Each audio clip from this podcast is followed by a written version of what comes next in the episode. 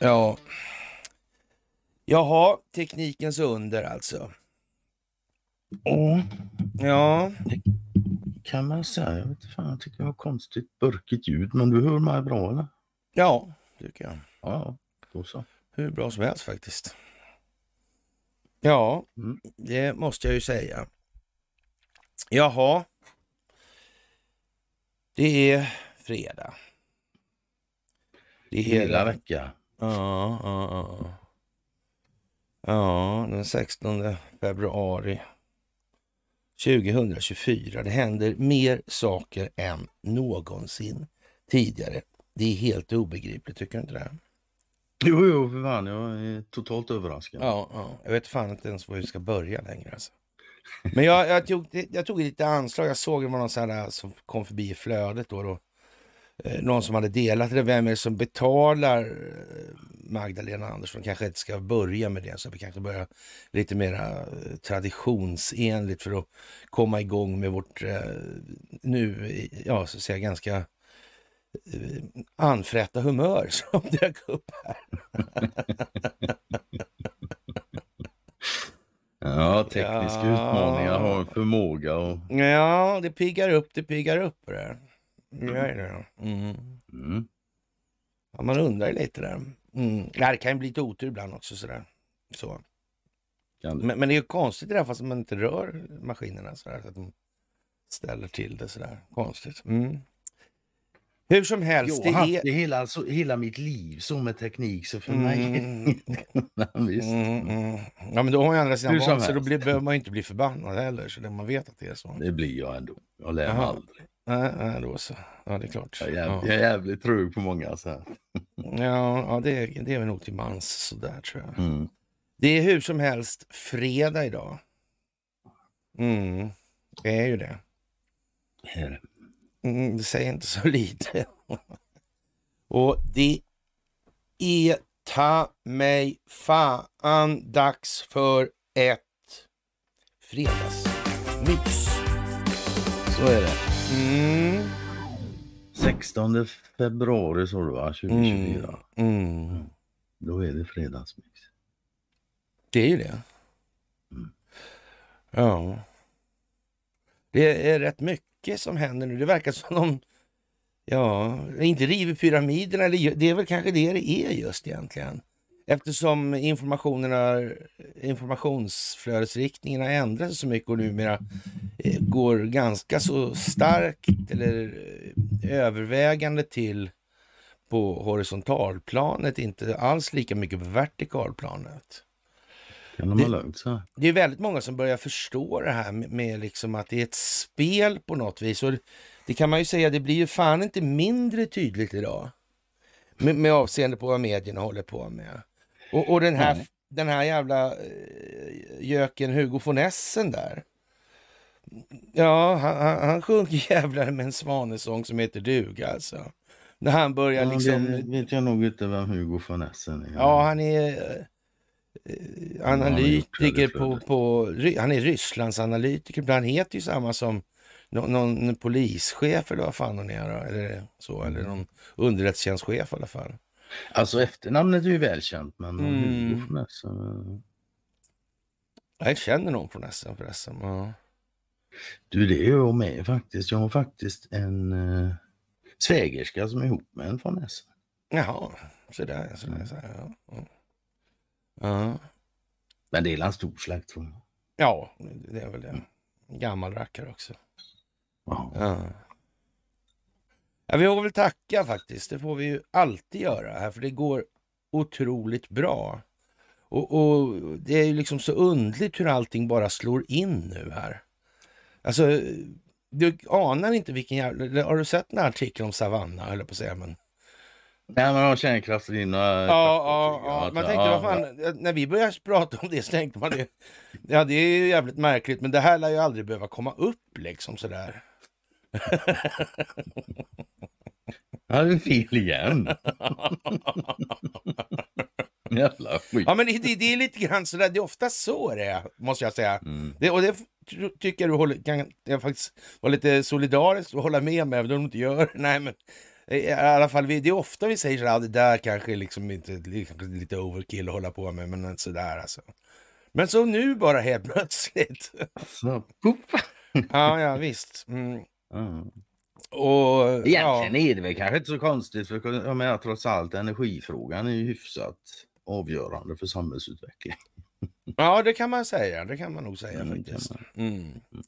Ingen överdrift. Ja, jag vill framföra mitt allra varmaste tack till alla som deltar i det här folkbildningsprojekt med iver och lust alltså. Och i, i den meningen vill jag också säga, det är bra att ibland åter, eller eh, så att säga, iaktta en viss återhållsamhet och inte låta fingrarna löpa över tangentbordet före tanken i allt för stor utsträckning. Det blir lite onödigt merarbete på det där viset helt enkelt. Det är bättre att tänka till och, och det har vi Alltså en, kommit... för, en fördel med kommunikation i text är just att det ger utrymme för att tänka innan du låter fingrarna löpa. Ja, man, man kan ju nästan uttrycka det som att det känns ju som lite av en förutsättning. Att, lå- att låta truten klappa, det är ju betydligt lättare. Det är så, så är det. Ja. Och, och, Du är ju faktiskt tvungen att tänka lite mer när fingrarna ska löpa än när käften ska löpa. Så är det. Ja, det, det kan man ju Därför är säga. det bra att Mm. skriva. Ja, då måste man ändå välja orden lite bättre. Mm. Och, och då kommer den här grejen med reflexiv kontroll upp då. Elisabeth tog upp det där i, i en kommentar i en tråd, så jag delade in den där. Och det eh, något brottstycke där jag tänkte ta upp i det här. Men som sagt, först ska vi säga tack då för gåvor på Swish och på Patreon och för att ni fördjupar er på karlnorberg.se och att ni hakar på Telegramtjänsten. Det är oerhört viktigt nu i det här skedet, för nu kan man säga att eh, när man så att säga ru- rustar ner pyramiderna, det kan man ju kalla det för om man vill då, men, men river pyramiden i alla fall då, Mm. så, så måste ju någonting annat börja träda fram då. Ja, Och, och det här andra då, det, det ska vara liksom det allmänna medvetna medvetandet. Det kan man ju konstatera i kommentatorsfälten. Det finns ju några kommentatorsfält fält. Eh, som inte... Trollen har ju, hade ju i alla fall en guldålder här i veckan, tidigt i veckan. Men, men eh, nu verkar... Nu ska jag inte jag säga någonting liksom, ta i trä nu. Utan, eh, ja, men när det här får stå liksom och ni får resonera med varandra i det här och någon skjuter in en avgörande mening som blir som ja, en förlossning för eh, tankens kraft då hos Mm. många. Och det är fantastiskt att se. Det är Absolut. synergieffekter. Ja, det är helt fantastiskt att se måste jag säga. Och den här som jag delade först där då, vem är det som betalar Andersson? Det är alltså en någon travestering på en artikel i Svenska Dagbladet igår eller eh, efter en artikel i Dagens Nyheter där Magdalena Andersson uttrycker sig om den här eh, Henry Jonsson, Henrik Jönsson heter han va? Ja, Jönsson. Mm. Han heter Jönsson, jag har noterat och- det. Men ja. det, är många som gör alltså så. Ja. Och, och vem är det som betalar Andersson? Hon tycker det är väldigt skumt då att han eh, kan sitta och göra sådär, säger hon. Det tror jag inte. Hon tycker det i och för sig, men hon spelar det spel hon ska spela i det här. Men, men det, öpp, det öppnar ju naturligtvis för att man ska vända på kuttingen då. Och, och, och ställa frågan, vem är det som betalar Andersson egentligen? Ja, hon är ju gift i alla fall, så mycket vet ju alla. Och hon är gift med den eh, infamöse eh, Stefan Friberg. Eh, ja, han är expert på valutaregimen här i Sverige och professor på Handelshögskolan. Man kan ju säga så här, det är i alla fall inte oklart vem det är som finansierar hushållet Andersson till eh, ja, en inte obetydlig del i alla fall skulle jag säga. Ja, det är ju trots allt Jakob Wallenbergs eh, professur han har. så, Alltså man bara, ja. Men, men det är säkert, ja, det är näst, det är säkert inte är alls meningen. När Magdalena gör en sån här grej så är det liksom inte meningen alls. Alltså. Inte, det är rena tillfälligheten bara. Det bara mm. blir så. Det finns inte en enda strateg på Sveavägen 68 som klarar ut i skallen på sig själv liksom att det här kommer med vändande post alltså. Det är, det är värre än sovjetisk artilleribekämpning liksom. Mm. Det, det, är heavy metal så att säga. Mm. Stalin-Norge alltså. Ja. Det kan man ja, nej, Vad ska man säga? Det är ett skådespel för de som behöver det. Ja. Och, och, och någon skriver ju här då, hon ger sossarna ett ansikte och det kan man ju säga den här gången, men jag vet inte om den vederbörande menar det här på det viset kanske, men, men oaktat vilket så är det ju ändå så att ja, det, det visar ju nu. Någon betalar familjen Anderssons hushållskassa och, och den någon är någon, någon som ja, verk, förefaller vara som, någon som ja, motverkar socialdemokratins intressen om man inte studerar historien allt för noga. Börjar man studera Men någon lite... verkar ha använt socialdemokratin för sin egen nytta. Ja, men så kan man väl nästan svänga till det alltså. Ja, det utan, att, utan att föra i valsen allt för yvigt alltså. Mm. Mm. Och det kan jag tycka. Och, och det här med reflexiv kontroll då, det har vi förklarat i åratal, alltså sedan 2015, 2016 alltså. Hur det här... Ja, det var ett uttryck man fick eh, tugga i sig tidigt. Ja, det, det, det var liksom... Eller ett begrepp skulle jag säga. Ja. Och, och, man måste tänka till här nu. Är det verkligen ett säkert låt? Och det här är skrivet då för, för länge sedan. Alltså. Själva artikeln också. Är det verkligen helt säkert att Donald Trump utgör hjärtat av problemet? Eftersom han konsekvent har tagit så dåliga, alltför krigsbejakande beslut när bättre och mindre kontroversiella alternativ funnits tillgängliga. Något som inte nödvändigtvis alltid skulle skyllas på hans dåliga val av rådgivare. Desinformation, kamouflage och list är några av de sätt man kan påverka resultatet av ett krig. Och det moderna kriget består alltså till 80 av informationshantering. Och, och ryssarna har tagit de här gamla konsterna till en annan nivå med hjälp av teorin om reflexiv kontroll. Alltså. Och, och, Donald Trump spelar det här reflexiva kontrollspelet på ett närmast konstnärligt sätt och på en nivå som aldrig har skådats i modern politik. Och Xi Jinping verkar vara uppfostrat att önska någon han vill eh, riktigt illa, alltså ett evigt liv. Han är lite grann åt samma håll. Alltså. Är, men men det var, det var, han hade ju å andra sidan en bra mentor. Det här var ju han som lät Ericsson komma in i Kina och få kontrollen på telekominfrastruktur. Det var han ja, just det. Det var han ja. Mm, det var han ja. Så han, han kanske hade en läromästare då. Ja, så, så ja, han klarar sig nog rätt bra kan man tänka sig. Och Vladimir Putin, han är ju från hemmaplan så att säga. Från själva laboratoriet alltså. Mm. Och det här utvecklar man på 1960-talet i Ryssland. Och det var ryska militärstrateger. Och eh, reflexiv kontroll syftar till att förmedla information till motståndare som skulle påverka dem att frivilligt fatta ett beslut som önskas av initiativtagare till åtgärden. Den kan användas mot antingen humana eller datorbaserade beslutsprocesser. Ja. Mm. Ryssland använder det inte bara på strategisk och taktisk nivå i krig utan också inom det geopolitiska området.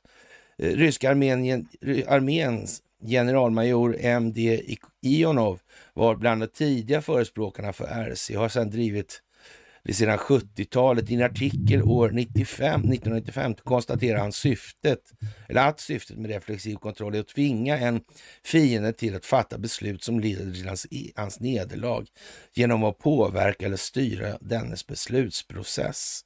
Och det verkar ju precis som att det är så Donald Trump håller på med den inrikespolitiska agendan i USA. De här rättegångarna, den här med presidentiell åtalsimmunitet. Det kanske inte blir så jävla bra för George Bush alltså. Att man får åter... nej, så, så, nej, det behöver inte bli det alltså. Nej, det behöver inte. Absolut. Nej, nej.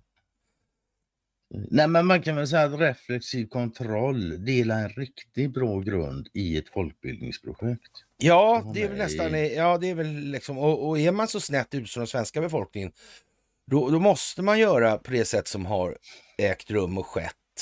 Och dessutom måste man förstå då att det, här, att det går ju inte att skriva med klartext eftersom eh, målgruppen så att säga befinner sig allt för långt från målet. Mm. De förstår inte ens orden fullt ut de använder många gånger. Det... Nej, så det blir väldigt svårt. Och då är det alltså. ju som det är Ja. alltså. Det är det ju. Ja. Och, Och menar, eh, vi, vi, vi såg det ju här i, veck, nu i veckan eller när ryssarna gick ut och sa öppet att vi dömer ner våra uttalanden i FN. ja, ja, ja. Folk ska förstå vad vi säger. Ja. Och värde Iono där, han anser att det här är en, form av, en hög form av konst som grundas med nödvändighet på en intim kunskap om mänskligt tänkande och psykologi, militärhistoria, rötterna i den enskilda konflikten och kapaciteten hos konkurrerande stridande tillgångar, enheter. Då. Och, och i, man skriver i Journal of Slavistik, skriver man så här, i ett krig där reflexiv kontroll är anställd kommer den sida med den högsta graden av reflektion, den sidan som bäst kan imitera den andra sidans tankar eller förutsägelses beteende att ha de bästa chanserna att vinna. Graden av reflektion beror på många faktorer, varav de viktigaste är analytisk förmåga, allmän lärdom eller allmän bildning kan man då säga också, och erfarenhet och omfattningen av kunskap om fienden.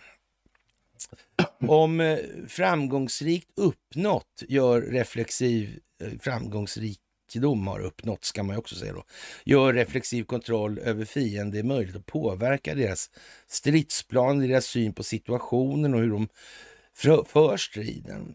Eh, de moderna ja, reflexiv kontrollmetoderna är varierande och innefattar kamouflage på alla nivåer, desinformation, uppmuntran, utpressning och med våld och att korrumpera olika tjänstemän och officerare.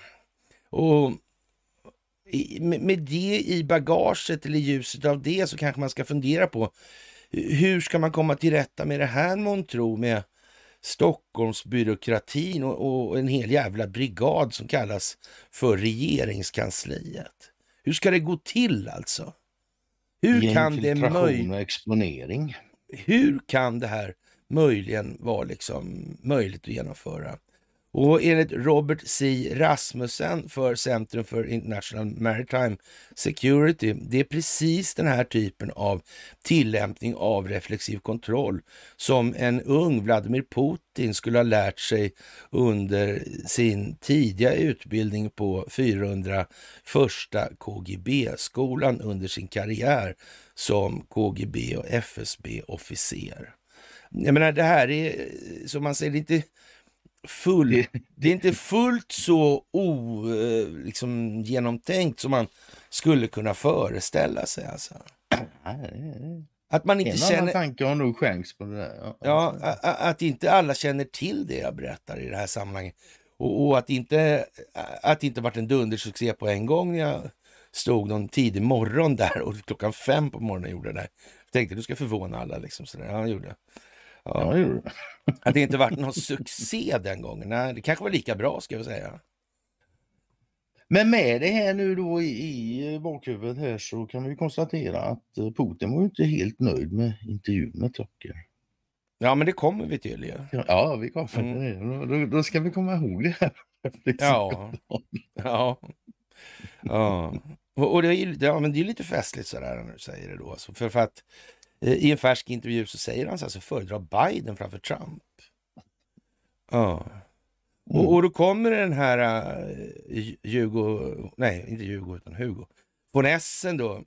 Och han tror att den ryske ledaren på ett dolt sätt försöker att påverka USA-valet. Det här dolda sättet, vad kan det vara för något sätt tror ni? Kan har ni något tips som jag kan ta Jag till mig nu? Jag fattar Jag, inte. Jag, tror de sitter i ett mörkt rum och utför magiska ritualer. Ja, det tror jag också. Det Jag tror de har frimurarlösen på det alltså. Yeah, you got it. Ja. Ja. Eh, Det här kan vara ett sätt att hjälpa Trump, säger, säger Hugo då. Eh, Det, det var en intervju i statlig rysk tv på onsdag som Putin för första gången kommenterar höstens amerikanska val, där sittande presidenten Joe Biden väntas drabbas samman med ex-president Donald Trump. Att Joe Biden håller till den 5 mars, det håller inte jag för otroligt. Och, men han framhärdar alltså där, Donald Trump.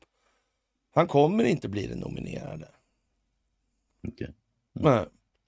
Men, men, jag vet inte, liksom, och jag kan inte hela de här partistadgarna för nomineringsprocesser och grejer. Det, det, det kan jag inte. Så det, det, det är liksom ingen idé att spek spekulera i det. Och dessutom verkar de så att säga eh, till syvende och sist vara ganska så att säga löst hållna i strukturen då, om man säger. Jo, men jag menar vadå, på, på DNC där så springer de runt och, och mördar personalen liksom. Ja. Till höger och vänster där och använder de här eh, ja, MS-13-gänget där va, från mm. Mexiko. Det är de som jobbar ihop med någon gangsterliga i Venezuela, va? var det inte så? Kom fram här förleden. Uh, det är märkligt. De, de är nog lite överallt där nere. Ja, ja, ja. Nej, man vet ju inte. I de där, frå i de där frågorna får vi fråga Olof eh, K. Karlsson, eller han heter. Gustafsson heter han. Mm. Ja, eh, Putin sa i alla fall att han föredrar Biden framför Trump. Han är erfaren och mer förutsägbar, en, en mer förutsägbar person, en politiker av den gamla skolan. Och, och, det kan man ju tolka lite som man vill. Alltså. Lägga in lite... ja, det är ja. inte fel det han säger. Nej, nej, nej, det kan man ju säga. Precis. Alltså. Och det sa den ryske ledaren enligt Reuters, eh, men tillade att han kommer att samarbeta med eh, vem som än vinner valet. Och det kan man ju säga, det är en stor fin dörr att komma ut genom i det här då. Ren, rent... Det har ju sagt förut. Ja, mm. De har väl aldrig ja. sagt annat än att de... Nej, nej, men jag menar re, re, rent reflexiv kontrollmässigt eh, ur det perspektivet. Alltså. Ja. Mm. Eh, samtidigt uttalar sig Putin om Bidens mentala kapacitet och, och verkade ta honom i försvar mot anklagelser om att den amerikanske ledaren framstår som gammal och förvirrad. Det kanske var lite överdrivet ändå att inte tycka att det verkar lite slitet. Det, det, det är nästan så att det låter som man snackar mycket för Ryssland där alltså. De, de flesta i väst tycker i alla fall att han inte är så där jävla hundra just på den biten. Och, och det kan man säga, mm. det, det ger inte riktigt trovärdighetens prägel när man fläskar ur sig då liksom att nej, men han verkar helt soft liksom. Ja, men det kan du väl inte mena ändå? Ja. Liksom. Andra sidan, du alltså, läser andra... du DN, ja, men... så du kan inte komma här och snacka om trovärdighet. Ja, men... Prägel, det... ja, men det tror jag inte man ska liksom skift, Nej, då, skiffla in då. sig på schablonmässigt. Nu, nu krävs det lite mer spets på analysen. Media gör ju som jag har sagt förut, alltså, vi får ju mer hjälp mm. av media än vad jag någonsin trodde vi skulle få. Ja, alltså det duger som pedagogisk metod, inte bara säga ja men det står ju för fan i DN, skit i det liksom. Mm. Det gäller ju att följa i dansen och, och så man vet åtminstone var i salen man befinner sig liksom. Är man nära dörren eller inte liksom? Ja. Och, och... Det är, det är, man kan väl säga så här, det är ju bra att veta vad de som ljuger pratar om. ja, sådär Eller alltså. vinklar kan vi säga. Ja. eh, och han, han, han eh, tycker alltså inte att han är så gammal och förvirrad. Och har, han har naturligtvis missat alla de här filmerna och sådär, det är klart. Ja. Och, och, när han träffade Biden i Schweiz, eh, ja, säger han så sant, det var flera år sedan. Ja, och då sa folk att han inte höll måttet, men jag såg inget sånt, sa Putin. Och jag är då naturligtvis artig kall att hålla korten nära kroppen. Putins uttalande går till synes stick i stäv med hans intressen. Eh, och det vet jag inte riktigt. Eh, om, om, om till synes står det ju där. Och just de, de två orden då eh, kan ju vara lite så förledande för de som inte är uppmärksamma på dem. I en rapport från 2020, jag försöker alltså slå ett slag för den analytiska förmågan hos följarskaran. Nu är det inte så att jag tycker att den är hopplös precis, utan jag tycker den har utvecklats något helt otroligt. Och ska jag säga så här, från 2016, då har den utvecklats, ja, till vad den är idag helt enkelt. Mm. Så, så, kan man säga, och det är inte dåligt. Det är, stor, det är långt däremellan kan jag uttrycka mig som i alla fall. Mm. Ja, det var jättenödvändigt att tala om att George Soros kontrollerade ja, Smartmatic och Dominion och alla bara ja, ja, vad bra, vad bra, liksom, då vet vi. Ja, men ändå alltså. Men Kent Werner märkte i alla fall det, så han tog fasta på det. Mm. Mm, ja, och eh, i en rapport från 20 då så slog amerikanska senatens underrättelsekommitté fast att Ryssland hade försökt påverka amerikanska presidentvalet 16 för att hjälpa Trump att vinna över motståndaren Hillary Clinton. Det var alltså det här vi pratade om då. Och, och, och Soros är ju lite sådär, det är en lite lurig fisk det där alltså. Han, han, han verkar liksom Ja, det där vet vi inte vi längre om det är, eller inte jag i alla fall, vet inte längre om jag tror att det där är som det är då, även om jag sa det då, 16. Nu har jag börjat revidera det och det blev fan inte bättre av när då den här Alex Soros från Open Society Global, han som sitter med Daniel Sachs där, som mm. är gift med ja, någon Fanny va? Mm. Ja. Det vart ju mm. inte bättre av det, men ja, men Alex då, han i sin tur, han har skaffat sig en ny donna, ingen mindre, mindre än Huma Abedin, det är Hillary Clintons gamla högerhand där. Ja. Hennes, mors, hennes morsa och Muslimska brödraskapet känner till varandra, har hört någonstans. Det gjorde de. Mm.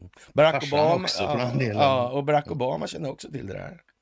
Det, ja. det verkar ja. som att alla vägar till Rom nu och de här Romvägarna är inte Stockholm utan det är Barack Obama. Ja. Men, men den tror vi inte riktigt på ändå alltså. Men det får ju vara så i folkbildningsprojektet så länge det får vara så. För man säger samtidigt nu från amerikansk håll att ja, det är ju George Soros och de ovanpå honom. Det är ju just det alltså. Med kvantumfonder, kvantumdatorer, ja, konton mm. på SE-banken eller på men det är ju, ja det var ju så. Ja, ja det hade, eller? Ja, ja. Nej, det är ju jag, konstigt. Alltså det, där, ja, det där rotar vi ju för många herrans år sedan. Ja, men det kom ju som på brev på posten nu. Donald Trump hånar president Biden under ett valmöte i South Carolina den 10 februari. Så sent som förra veckan sa Trump att han inte har för avsikt att skydda NATO-länder mot ett ryskt angrepp om de inte når upp till konsumtionsmålet eller budgetmålet på konsumtionsmålet av militärmaterial, alltså om 2 procent av BNP på försvaret. I själva verket skulle jag uppmuntra dem, Ryssland, redaktionens anmärkning, att göra vad fan de vill alltså, sa Putin då. Nej, Trump. ja. ja. Von Essen här då, Hugo analytiker vid Centrum för Östeuropastudier på Utrikespolitiska institutet betonar att man inte bör lägga allt för stor vikt vid Putins uttalanden, men har svårt att se att de stämmer överens med vad han egentligen tycker. Ja, ni ser alltså, det är något annat på gång här. Alltså.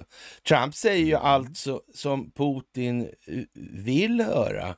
Och, och det förstår ju vem som helst att Trump hade varit en otrolig gåva eh, till honom som president. Det är kanske hans enda långsiktiga hopp att vinna kriget, eh, säger von Essen som kanske inte har gjort lumpen eller något, jag vet inte.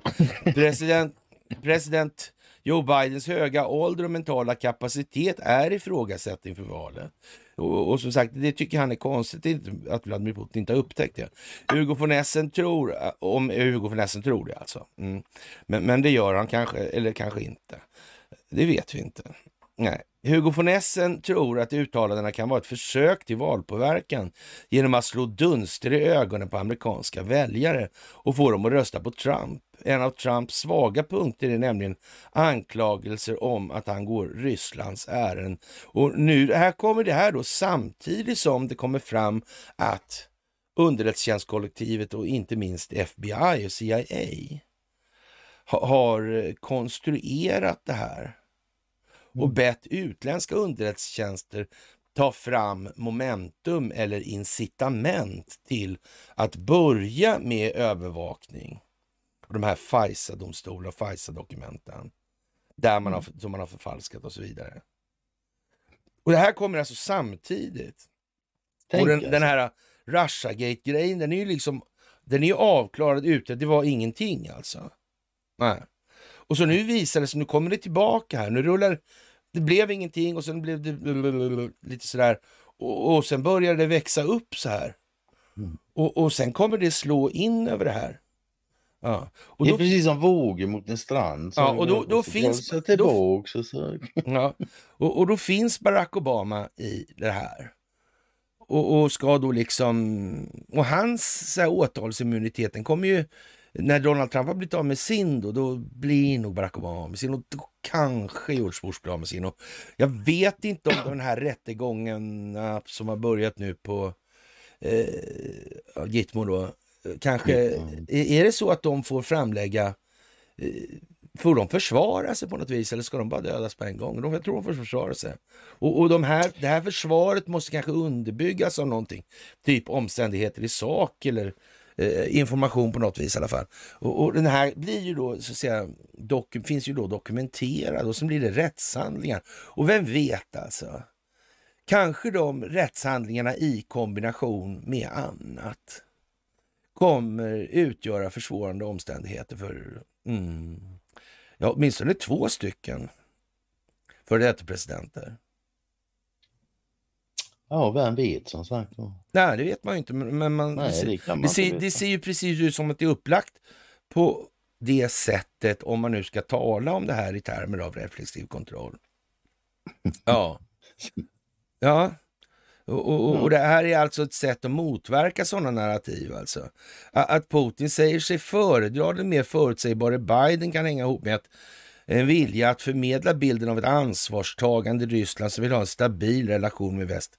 Tyvärr finns det många i väst, särskilt i USA, som köper det här narrativet menar han. han och inte som då ja, vederbörande Essen då ger sken av i alla fall nu att alla vet ju att Ryssland är onda. Och, han går inte på den lätte. Nej, nej, nej precis. Nej, nej. De tror att det bästa är att blidka Putin och överge Ukraina för att i gengäld få en långsiktig hållbar relation med Ryssland där man slipper oroa sig för kärnvapen. Det är helt klart helt verklighetsfrånvänt och bortse från vad Ryssland vill ha och hur landet fungerar. Ja, att han inte sa då från vad, vad Ryssland i verkligheten vill ha, det, då vågar han inte för då det hade blivit för mycket alltså, utan han säger vad Ryssland vill ha och hur landet fungerar. Sannolikt är Putin väl medveten om att det här är ett, en extremt känslig tidpunkt för USA, men inte för någon annan alltså. Mm. Stödet till Ukraina hänger på en skör tråd och snart går landet in i en avgörande valperiod. Det här är ammunition till de krafter främst republikanerna på högerkanten som vill överge Ukraina och återgå till eh, ja, något slags status quo ante. Så det som var före kriget på något vis. Alltså. Samtidigt säger sig Putin vara besviken över den amerikanske journalisten Tucker Carlsons tama frågor ja, i samband med intervjun i Moskva förra veckan.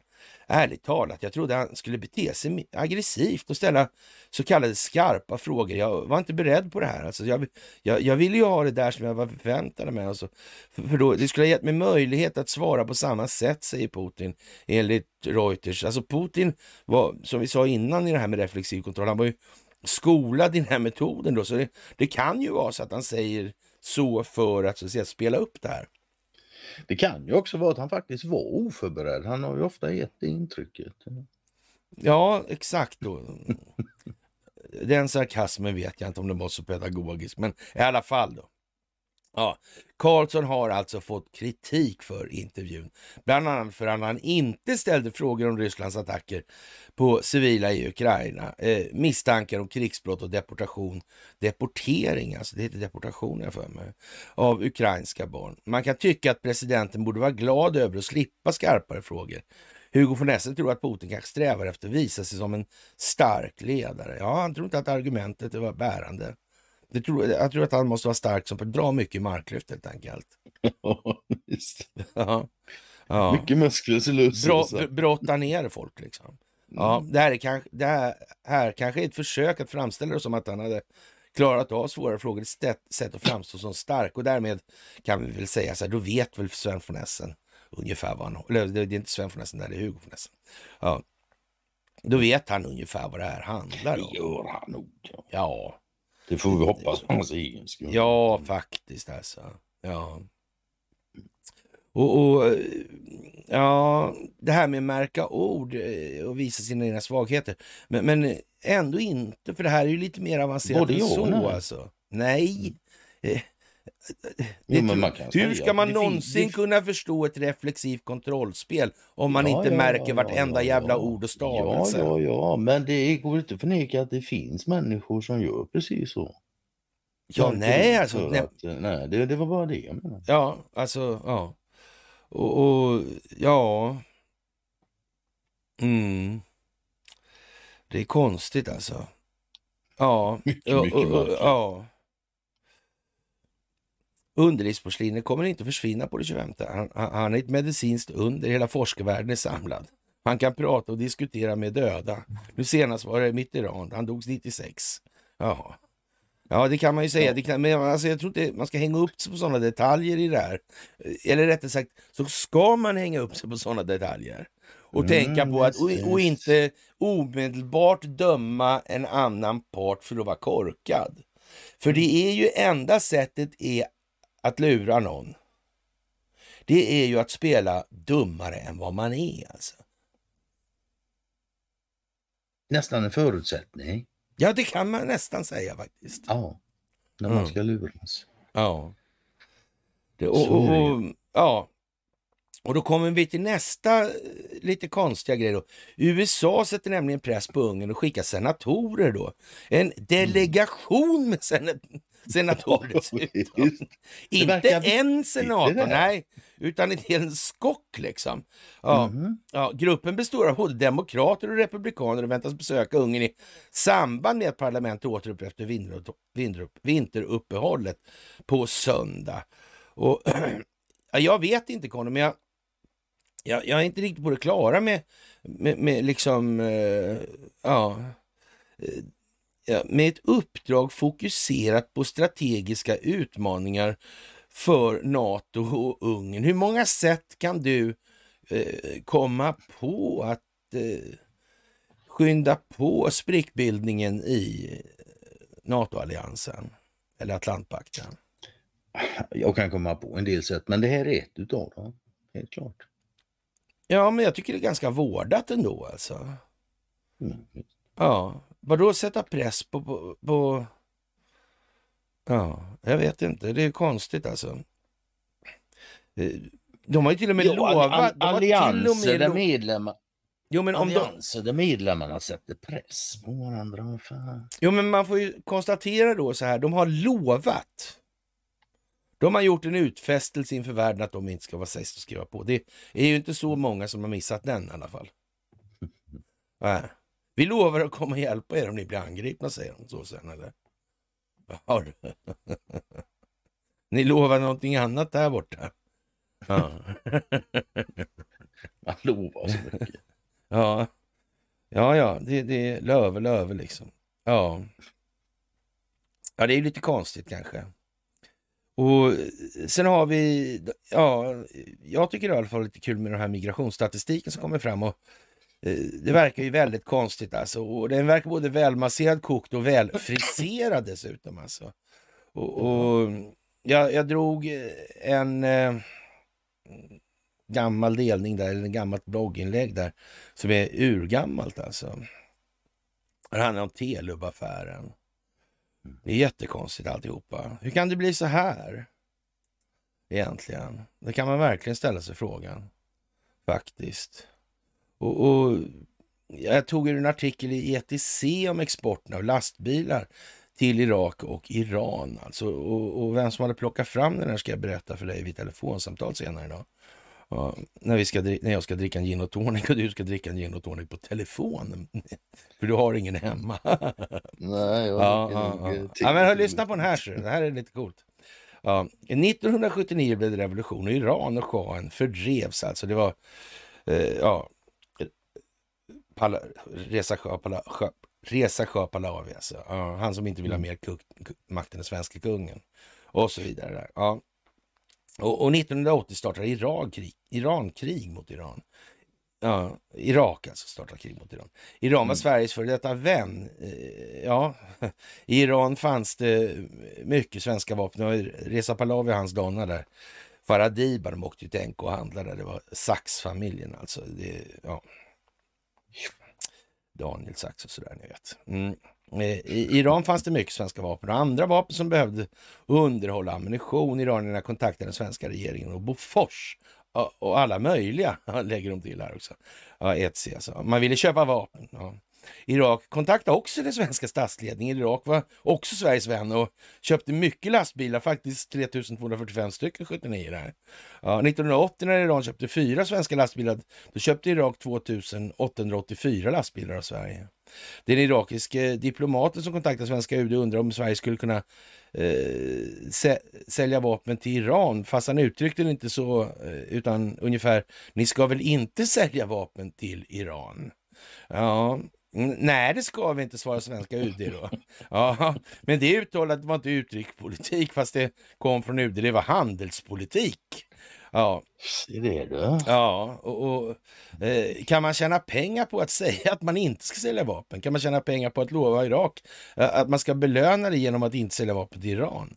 81 och 82, då, då tjänar pengar, Sverige pengar i Irak samtidigt som man, man, sa att man inte skulle sälja vapen till Iran. 81 köpte Irak eh, 6005 stycken svenska lastbilar. Det var 18,5 procent av hela den svenska lastbilsexporten. Eller om man så vill var femte lastbil som exporterades från Sverige rullade upp på ett skepp som seglade iväg till Irak. 82 köpte Irak färre lastbilar men ändå 4004 stycken, ungefär 12 procent av den svenska lastbilsexporten det året. Sverige hade erövrat en fantastisk marknadsandel i Irak. Men, men löftet var falskt. I hemlighet exporterade Sverige stora mängder vapen och krut till Iran. Palme som blivit utsedd till fredsmäklare i kriget åkte skytteltrafik mellan Sverige och Irak och Iran. Boforsdirektören åkte också flitigt till Iran, liksom UDs speciella handelssekreterare Carl-Johan Åberg. Åberg vars namn figurerar, figurerar i alla större svenska vapenaffärer. Och, och Sverige blev en av och Sverige blev en av Sveriges viktigaste eh, krigsmaterielleverantörer. Krut till haubitskanoner, krut till handgranater, krut till Kalashnikovgevär, hundratals ton krut och, och eh, 40 Boghammarbåtar. Eh, bland annat organiserades organiserade Bofors vapen och krutleveranser från hela Europa till Iran. Från Norge, Finland, eh, Storbritannien, Belgien. Det verkar ju som de har varit lite spindel i nätet i de här vapenaffärerna. Vad tycker du Conny? Det låter inte som det. Något. Ja, Något. Eh, 1983 visste irakierna det här och irakierna blev förbannade. 1983 köpte de inte 4000 eh, lastbilar utan 207. Och året därpå importerade Irak 27 lastbilar från Sverige. Lastbilsmarknaden i Irak försvann och lastbilsmarknaden exploderade. Ja, eh, 1980 köpte Iran lastbilar från Sverige igen, fyra stycken. Men det var en början på ja, marknadsandelen var återuppstånden och växte. 81 var det 231, 82 var det 1629, 83 var det 2316 eh, stycken svenska lastbilar som exporterades i Iran. 84 köpte Iran 5301. Eh, ja, det var mycket och hela 13 procent av den svenska lastbilsexporten. Mer än var tionde lastbil som rullade ut ur de svenska fabrikerna skeppades till Iran. Ja, mottagaren betraktade vapenleveranser som ett lackmus lackmustest på förhållandet mellan köparen och exportören. Ja, vad ska man säga? Det, ja. Bra fråga. det, är fan inget, det är bara läsa. vad fan ska man säga? Ja. Nej, vad det går. Ja, men lite grann sådär. Det är ja. lite spännande. Och det här med Telub och, och den här mm. Telub-affären där man tydligen skrubbar de där fina gruppbilderna från det här gymnasiet. De här att gymnasiet med, som ser väl, väl, ja, väl vuxna ut. Välvuxna ja, gymnasiet. Ja, jävlar alltså. Ja, och det där har hand om då, det handlar då i slutändan om Robot 70, det handlar om militär radar eh, och, och de här gymnasieklasserna då med gymnasiestudenter, det var liksom inte riktigt... Och tittar man på bilderna då garvar man ja, igen. Det, det var ju skäggbarn innan det där, där, där må, Ja, men där måste man väl ändå säga så. Tänk så här att Sverige, den humanitära stormakten, bjuder in de här då, ja, stackars gymna, gymnasisterna då ifrån eh, Libyen då, på, på gymnasieutbildning då för få det ska bli bättre klimat allting och så liksom. Ja, i, i Libyen och så vidare. Ja, så blir det så där att det kommer liksom terrorister och, och, så. Det var inte så att Sverige ville sälja vapen och sådana här prylar på sidan. Det var inte det det handlade om. För det fuskades lite med den Robot 70 för mig också. Ja. Något. Mm.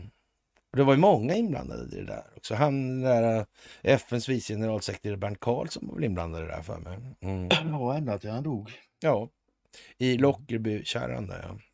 Så var det. Ja, och så har vi det här med skatt. Nedskjuten av en robot 70. Ja. Mm. Ja, det verkar som det. var i alla fall ingen Det verkar sprängladdning så. när man kommer fram på. Det verkar som det. Ja. Det fuskas mer än någonsin med folkbokföringen har det framkommit nu här. Och det är jättekonstigt alltså. För tänk om det är så här att Sverigedemokraterna hela tiden har varit medvetna om det här, att det har fuskats. Att det inte alls är så många som har invandrat, migrerat in i Sverige. Det kan det inte ha varit, det har de ju sagt. Och det har liksom, ja men eller hur? Ja. Ja, Och, och, och då kan man väl tänka sig då inför den arti en artikel som kommer senare här med Mattias Karlsson som är hängig och deprimerad nu med det står i Svenska Dagbladet igår. Eller i morse kanske det var. Mm. Nej, det går. Ja, och, och, ja. Och, och då kan man ställa sig frågan, vet han inte ens om det här att det har varit fusk så in i helvete? För det är inte lite grann fusk det här pra- vi pratar om här. Nej, Nej. ganska mycket. Det kan man säga. Det kan man säga.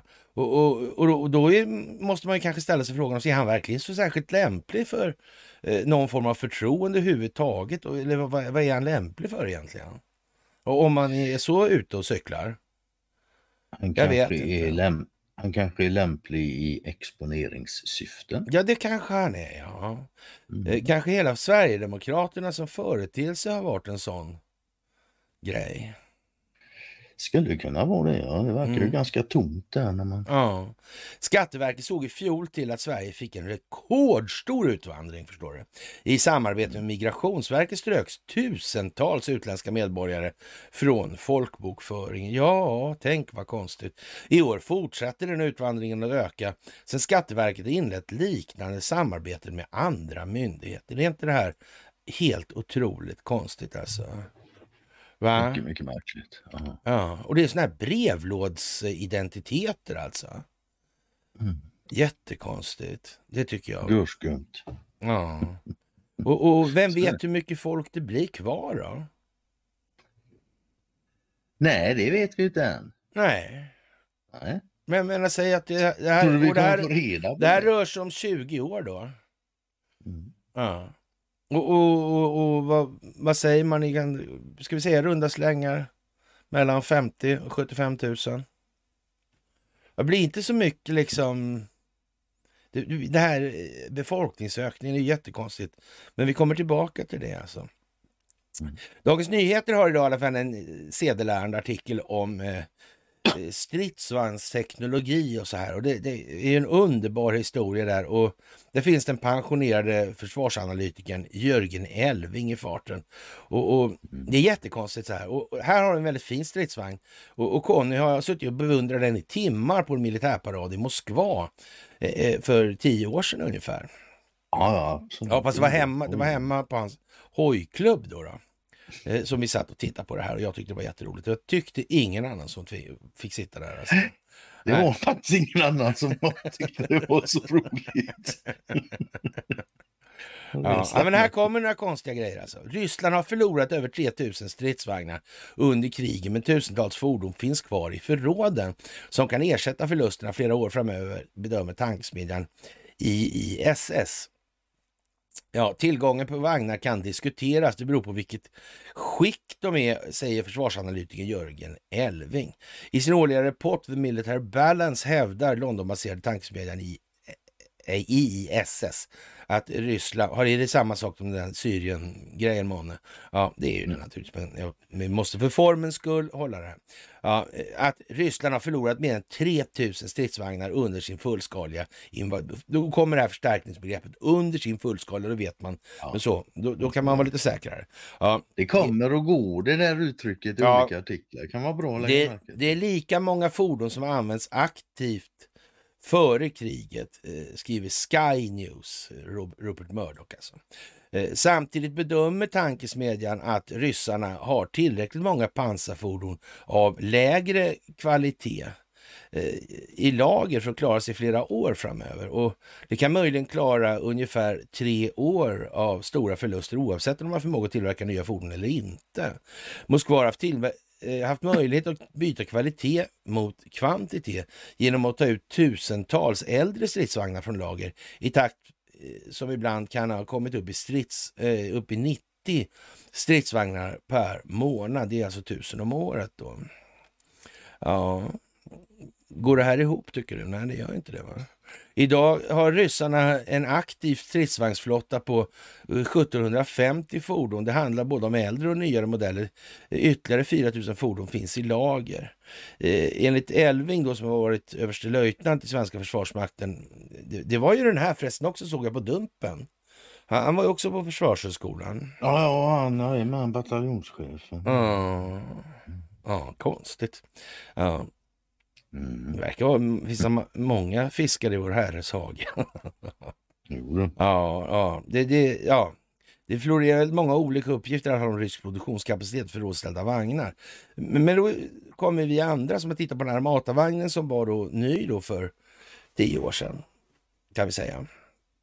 Mm. Knappt. Visst. Ja. Men vad konstigt egentligen. Eller 16 kanske det var då vi var där då. Jag vet inte när vi kollade på det. Något Ja, men typ tio år sedan. Whatever. Ja. Och, och, men, men alla jä- jävla lattjo liksom. Eh, De pratar då längre ner i artikeln här om, eh, ja, vad ska man säga? Alltså, det har stulits vitala delar från många av vagnarna i förråd och som är möjliga att återställa.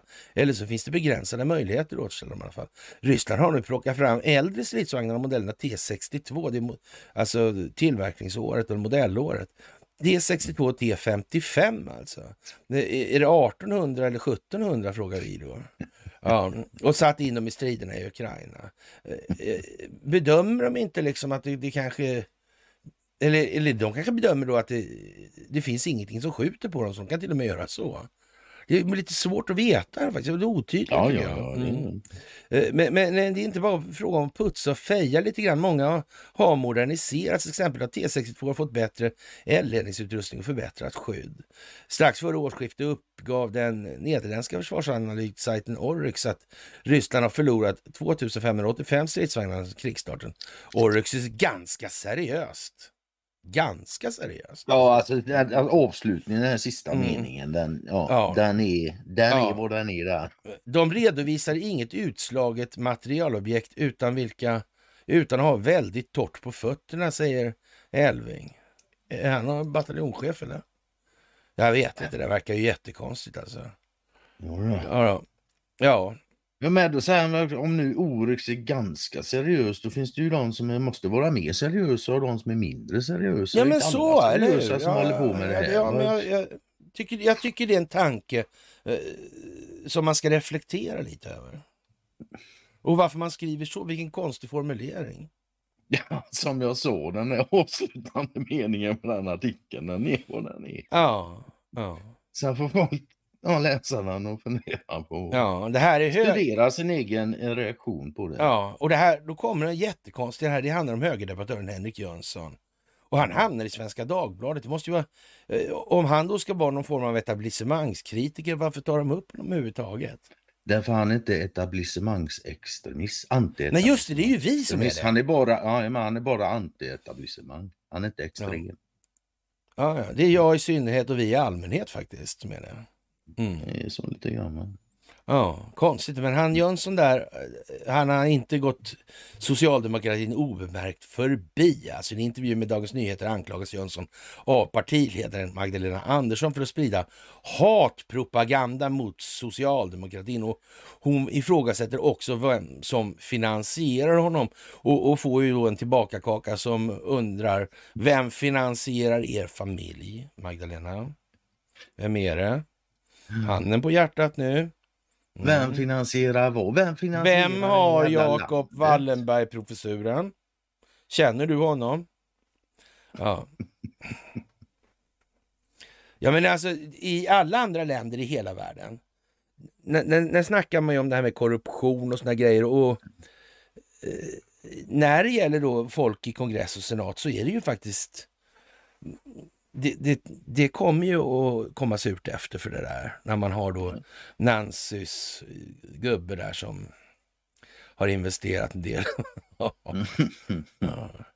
Men Jag det är menar, det- många äkta hälfter som har investerat en del helt enkelt. Jo men om, om nu då Magdalena ska vara då liksom hövding för den lagstiftande församlingen, då kanske inte eh, krigsmaterielindustrin ska finansiera hennes familjeekonomi. Det verkar väl lite tokigt ändå. Direkt olämpligt hade det varit. Jag menar, hur mycket mer olämpligt kan det egentligen bli? Mm. Det, det, det är väl inte, går inte mycket värre? Ja, nej, Är det att hon ska ta lönen direkt säga? då i sådana fall? Man kan Ja. väl säga så att säga, det finns bara ett enda land mig veterligen i världen där en familj äger fan nästan halva börsen. Mm. Eller? Ja, nej. Det... Finns det andra länder? Nej, nej, nej, nej, nej, nej, nej. Inte ens i närheten. Ja, hen-? Henrik Jönsson har i alla fall 133 000. pre- Det är, jag höll på att säga det är lite Blondinbella-varning på den. Alltså. Men det är bara lite. det är Det är, bara ytterst lite. Alltså. Det är en anstrykning sådär bara. Det är en, ä, det är en liten är som driver förbi. Mm. Ah. Det luktar nollor. Och, och, och varje videoinlägg har i genomsnitt cirka 50 till 100 000 visningar. Ja, det är bara Ja. gratulera. Ja. Det är fantastiskt. Ja, ja. Och ja. Rysslandskopplingarna. SD vill att du ska glömma. Jag vet inte, har de inte sagt en massa sådana där... Ja, då kommer någon och skriver många Putin-swishar. Ja, jaha. Ja, det kan man ju fråga sig. Mm. Ja. Men det kommer, det kommer ju svar på tal på det från Mattias Karlsson alldeles strax här. Äh, FBI-källan Alexander Smirnov, 43, har gripits i Las Vegas och åtalas nu för ljugit ihop kopplingar mellan Joe Biden, hans son Hunter och det ukrainska energibolaget Burisma. Och då finns det väl den här andra, fanns det inte någon som vittnade? Just Bobalinski va?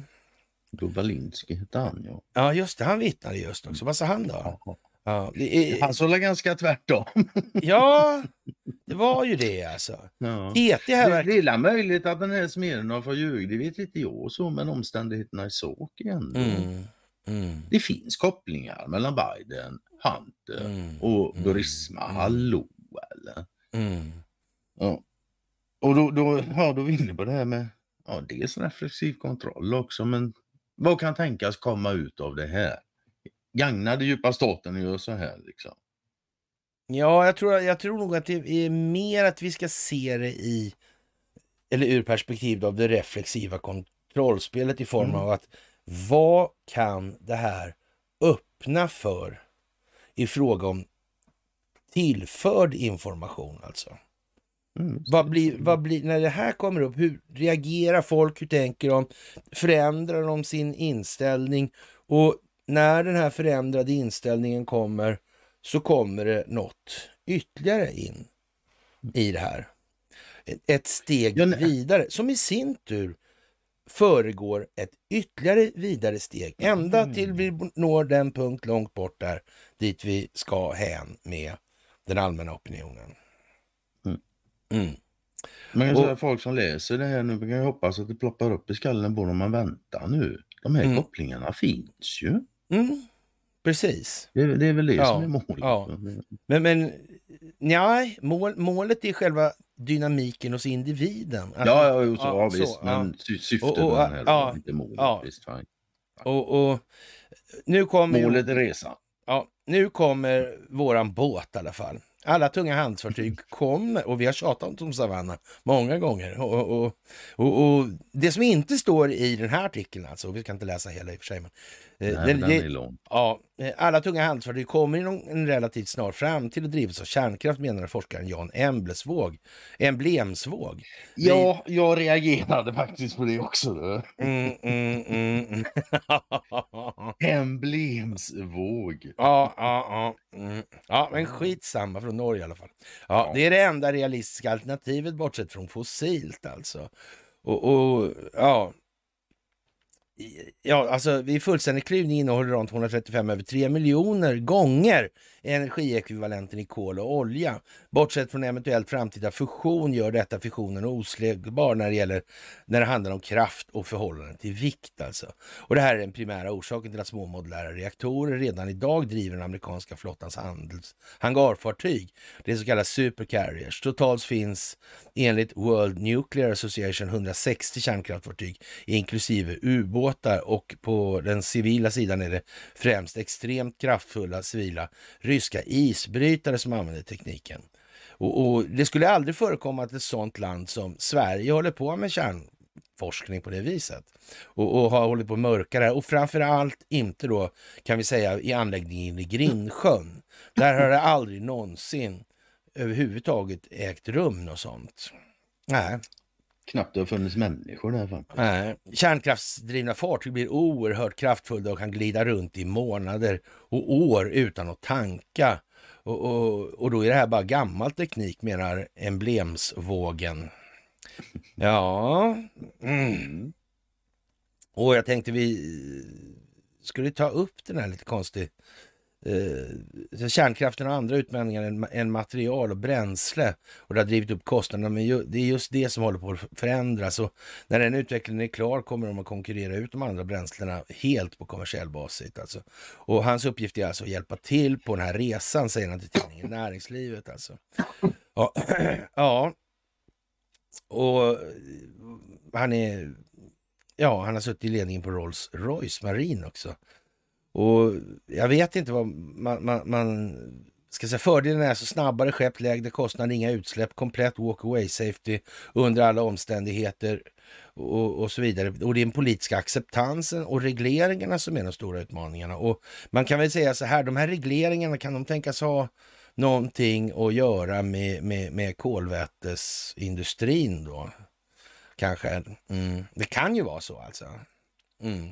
Som, men nu, nu, är det ju tyvärr, och för säkerhets skull, så för att det inte ska uppstå något sånt här tryck då från den här kärnkraftindustrin så är det ju samma ägare. Är inte det konstigt? Och, och man kan säga att det... Det är nog... mer lättskött så. Ja, eller hur? Alltså, det är mycket bättre. Det, ja, tänk hur fan hade det sett ut om Christian Birkeland 1906 där hade dödat hela oljeindustrin. Hur fan skulle det ha sett ut alltså? Det hade inte varit bra för jag menar, de hade investerat massor i den och den var ja. bra och, och steg ja. in så det är blivit helt tokigt. Ja, det är ju jättekonstigt alltså. Ja. Ungefär som ja. hampa och bomull. Och, ja, ja det finns massa sådana här grejer som är konstigt. Mm. Mm. Ja, det här det är mycket, mycket mer effektivt alltså. Det går inte ens att jämföra. Och, och ja, det här, det, det, och, ja. Jättespeciellt alltså. Och generation 4-reaktorerna är mycket bättre på att tillverka vätgas än vad andra kraftslag är. Dels effektivitet och dels att den kan eh, tillverka med direktleverans utan något lager emellan, vilket elektrolysvarianten behöver ha med intermittent kraft. Och, och, det här, nu ska vi inte eh, gott, gotta ner oss i det där så himla mycket, utan jag tänkte vi skulle det fanns ju något speciellt med den där Savanna alltså. Och, och, jag vet inte, var det inte något, hur var det där egentligen? Det var två svenskar inblandade i det där va? Var det inte det? Ja, de blev inbjudna. Ja, titta vad konstigt. Pentagon, typ. De bara ringde och sa, du fan vi tänker bygga en, en atomdrivet handelsfartyg, vill ni komma och hjälpa till? Ja, Ja, just det. men ja, mm. de blev inbjudna. Det var ju, mm. var jävla schysst. Ja, det var konstigt. Faktiskt alltså. Det är väl inte konstigt ja. när folk är schyssta. Och då, då säger de så här i den här artikeln då. Faktum är att kärnkraftfartyg knappast är någon ny teknik utan väl beprövat, både civilt och militärt. Fartyget ja, NS, alltså Nuclear Ship, Savannah tillkom exempelvis som en följd av Eisenhowers linjetal Atoms for Peace 1953.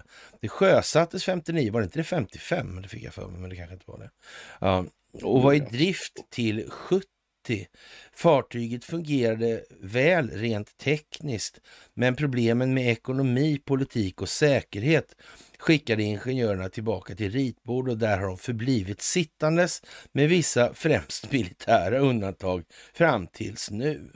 Politiska motgångar har dessutom desarmerat skaran. I Sverige fanns till och med tankeförbud kring kärnkraft. Jag vet inte. Kan det vara så illa tror du? Man fick inte ens tänka det, alltså vad dumt. Tankeförbud? Ja, det står ju så. Okej. Okay. Ja, i Sverige fanns till och med tankeförbud kring kärnkraft. Ja, vad konstigt. Mm. Ja, det, det, det var udda och lättsamt. det, är det är inte utan att man eh, får känslan då, förstår du. Jag i alla fall får den känslan att eh, det, man måste ju ha ett otroligt tryck på alla andra. Mm. Att de eh, liksom ska hålla på med den här oljebusinessen. Man behövde inte ens ha någon oljeutvinning. Man tog helt enkelt betalt för man inte släppte loss det som egentligen var mycket bättre. Och det betalade alla andra jätteglatt för. Hörru du, undrar om de här saudierna har blivit utsatta för det? Det undrar du ja. Ja, inte. du, undrar vem det var som kom på det där? Inte, inte starta Saudi Eriksson, för det hör jag på namnet vilka det var. Ja. Mm. Men vilka som kom på det där med att de inte behövde red, redovisa statsobligationsinnehavet. Tror du att det är någon ja. annan som har dragit fördel av det tidigare? Det skulle kunna vara så. Ja. Vad hette den där, fanns det inte en sån där, äh, vad hette han då, han primgubben där? Med alla byggfirmorna. Ja, jag kommer inte ihåg hans namn. Ja, ja, jo, ja, men jag vet vad du menar. Ja, det var konstigt. Också. konstigt ja. i det här landet. Han är en jättestor ägare och, och maktspelare på svenska börsen. Ja, han var en långvarig gäst också ja. på ett lyxhotell. Ja, men han var ju det, Ritz-Carlton Ritz i Riyadh. Va? Och Saudiarabien förresten var det något med en underjordisk eh, vapen. Jo, det var det ju. Så det var, det. Också, ja. ja. Precis. Och kungar och grejer. Ja, just det. Mm. Sunnisekteristisk extremism tror jag hade något med saken att göra. Gustav Oskar var visst insyltad i det där, har jag hört. Ja, fast det var tidigare. Det var tidigare. Ja, det var det Ja, det var tidigare än den judiska fabriken. Det var till och med tidigare än japanska krigsfartyg. Man kan säga ja. att det blev konsekvensen av... Ja, men så. Ja, ja, ja, ja. ja. Ja, nej, men det är en diger omfattande historia under en lång tidsperiod. Ja, det kan man säga. Hörru. Mm. Det, det, det, verkar vara som Sverige har haft fingrarna i på många ställen. Alltså.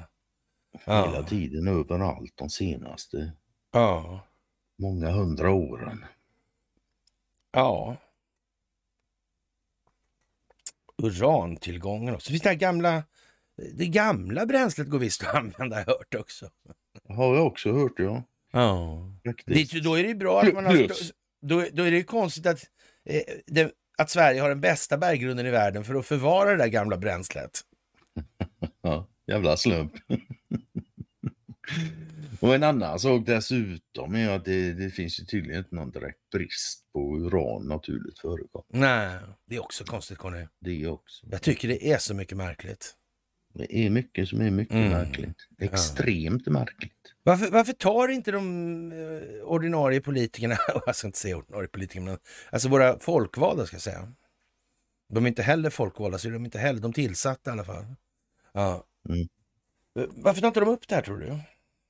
De kanske inte vet om det? Nej, jag vet inte. Det, det, vet det, de det, det, det, det, så de är inte lämpliga. Ja, men det är det vanliga. Jag tror det är tvärtom. Du tror de vet om det, men inte säger något? Jag tror det. Det gör de inte mer lämpliga i så fall. Ja, man kan säga så här, varför skulle man ta risken att ha någon som helt plötsligt kommer på det och sen börjar strula? Det hade aldrig jag gjort. Det hade inte jag heller gjort, nej. Det hade undvikit i största ja. möjliga Det måste i alla fall finnas tillräckligt med människor som låter sig mutas. Ja, jag tror inte det kan vara något svårt att hitta. Nej, det är det faktiskt inte. Nej. Det är helt säkert. Det vet ja. jag själv, mutat människor i mina dagar. Jaså? Ja. Jaha.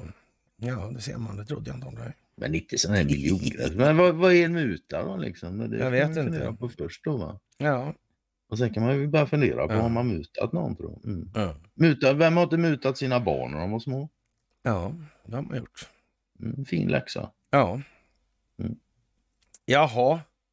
I affärsvärlden handlar det om akadem, akademedia, kapitalismens samma... Och det handlar om privatskolorna och det handlar om Roger Akelius. Mm. Nu visar det sig Roger Akelius, han börjar få liksom så här lite Don, eller eh, Elon Musk-gloria. Och, och det är inte riktigt Ja. säkert, Ja, men jag vet inte vad, vad jag ska säga. Det spelar väl egentligen ingen roll om, det är, om man har gloria på riktigt eller... Ja. Enligt egen utsaga så är han ju pedago, peda, pedagogiknörd. Jaha. Ja. Läst, läste jag. Det är därför han har investerat i de här friskolorna förstår du. Ja. Mm. Och, och jag vet inte, det här med kapitalismen. eh, vad är det där för någonting egentligen? Ja, det är en bra fråga. Ja. Och, och man, man, man säger så här i ingressen på Eh, det mediaartikeln att eh, man får in en huvudägare med ännu större engagemang för pedagogik och hög skolkvalitet. Men om Roger eh, Akelius vill ändra Academedias affärsidé till att bli icke vinstdrivande så vore det en stöld från övriga ägare. Mellby Gård har ett tungt ansvar i så fall. Och, och frågan är ju om eh, sam, vad, är, vad, vad vinner samhället på i det här egentligen? Är aktiebolagslagen någonting som gynnar samhället eller är det någonting som gynnar andra? Det? Nu vet jag att någon som jag känner kan bli lite sur på mig för jag sitter och säger så här, men det får han bli då. Å andra Ja, sidan så vet han, vi, ja, vi vet saker om varandra som, ja, ja. så det, det är så. Det får vara lite sur ett par dagar. Det blir nog så i alla fall, ska de, han få se. Ja, hur den vänder och vrider på det Ja. så det är bara att konstatera. han får väl ta tag i de där padelhandlarna vet jag. Ja, och det kan- lite Men det är bara att nytta. konstatera. Inte Som bara- det Inte bara springa runt och vara katolik liksom. Även om det finns en hel del att göra där också. Och jag tror inte man har släppt den åt... Nej, det tror jag inte. Så- Nej. Så länge det inte blir katolikextremism av det. Så, Mm, så nej, det nej, nej, precis. Nej, men det är ju bara att konstatera att hur fan kan enskild vinstmaximering vara till samhällets nytta? Någonsin. Mm. Mm. Ur, ur ett längre... Mm. Nej, nej. Förr eller senare kommer... Det är lika korkat som att ha en enskilt vinstmaximerande krigsindustri. Det är helt givet att de här målsättningarna kommer att ställas mot varandra. Jo. På en, eh, ur ett tillräckligt lång, eller ur en tillräckligt lång tidshorisont alltså. Mm. Det är bara så. Till... Det är lika givet som att har du en krigsindustri så kommer du ha krig också. Mm. Det är alltså, hallå, eller? Förr eller senare, ja. Mm. Det. Och, och det, det är naturligtvis att kriget kommer hamna längre från krigsmaterielindustrin. Man börjar längst bort, man tar inte in på knuten heller, helt enkelt. För det kommer Helst folk, då kommer folk att upptäcka det. Ja. ja.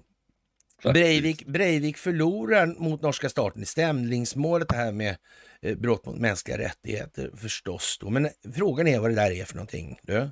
Mm. Det är liksom en repris alltså det här med, med ja, jag vet inte. Utöja, vad var det för någonting egentligen?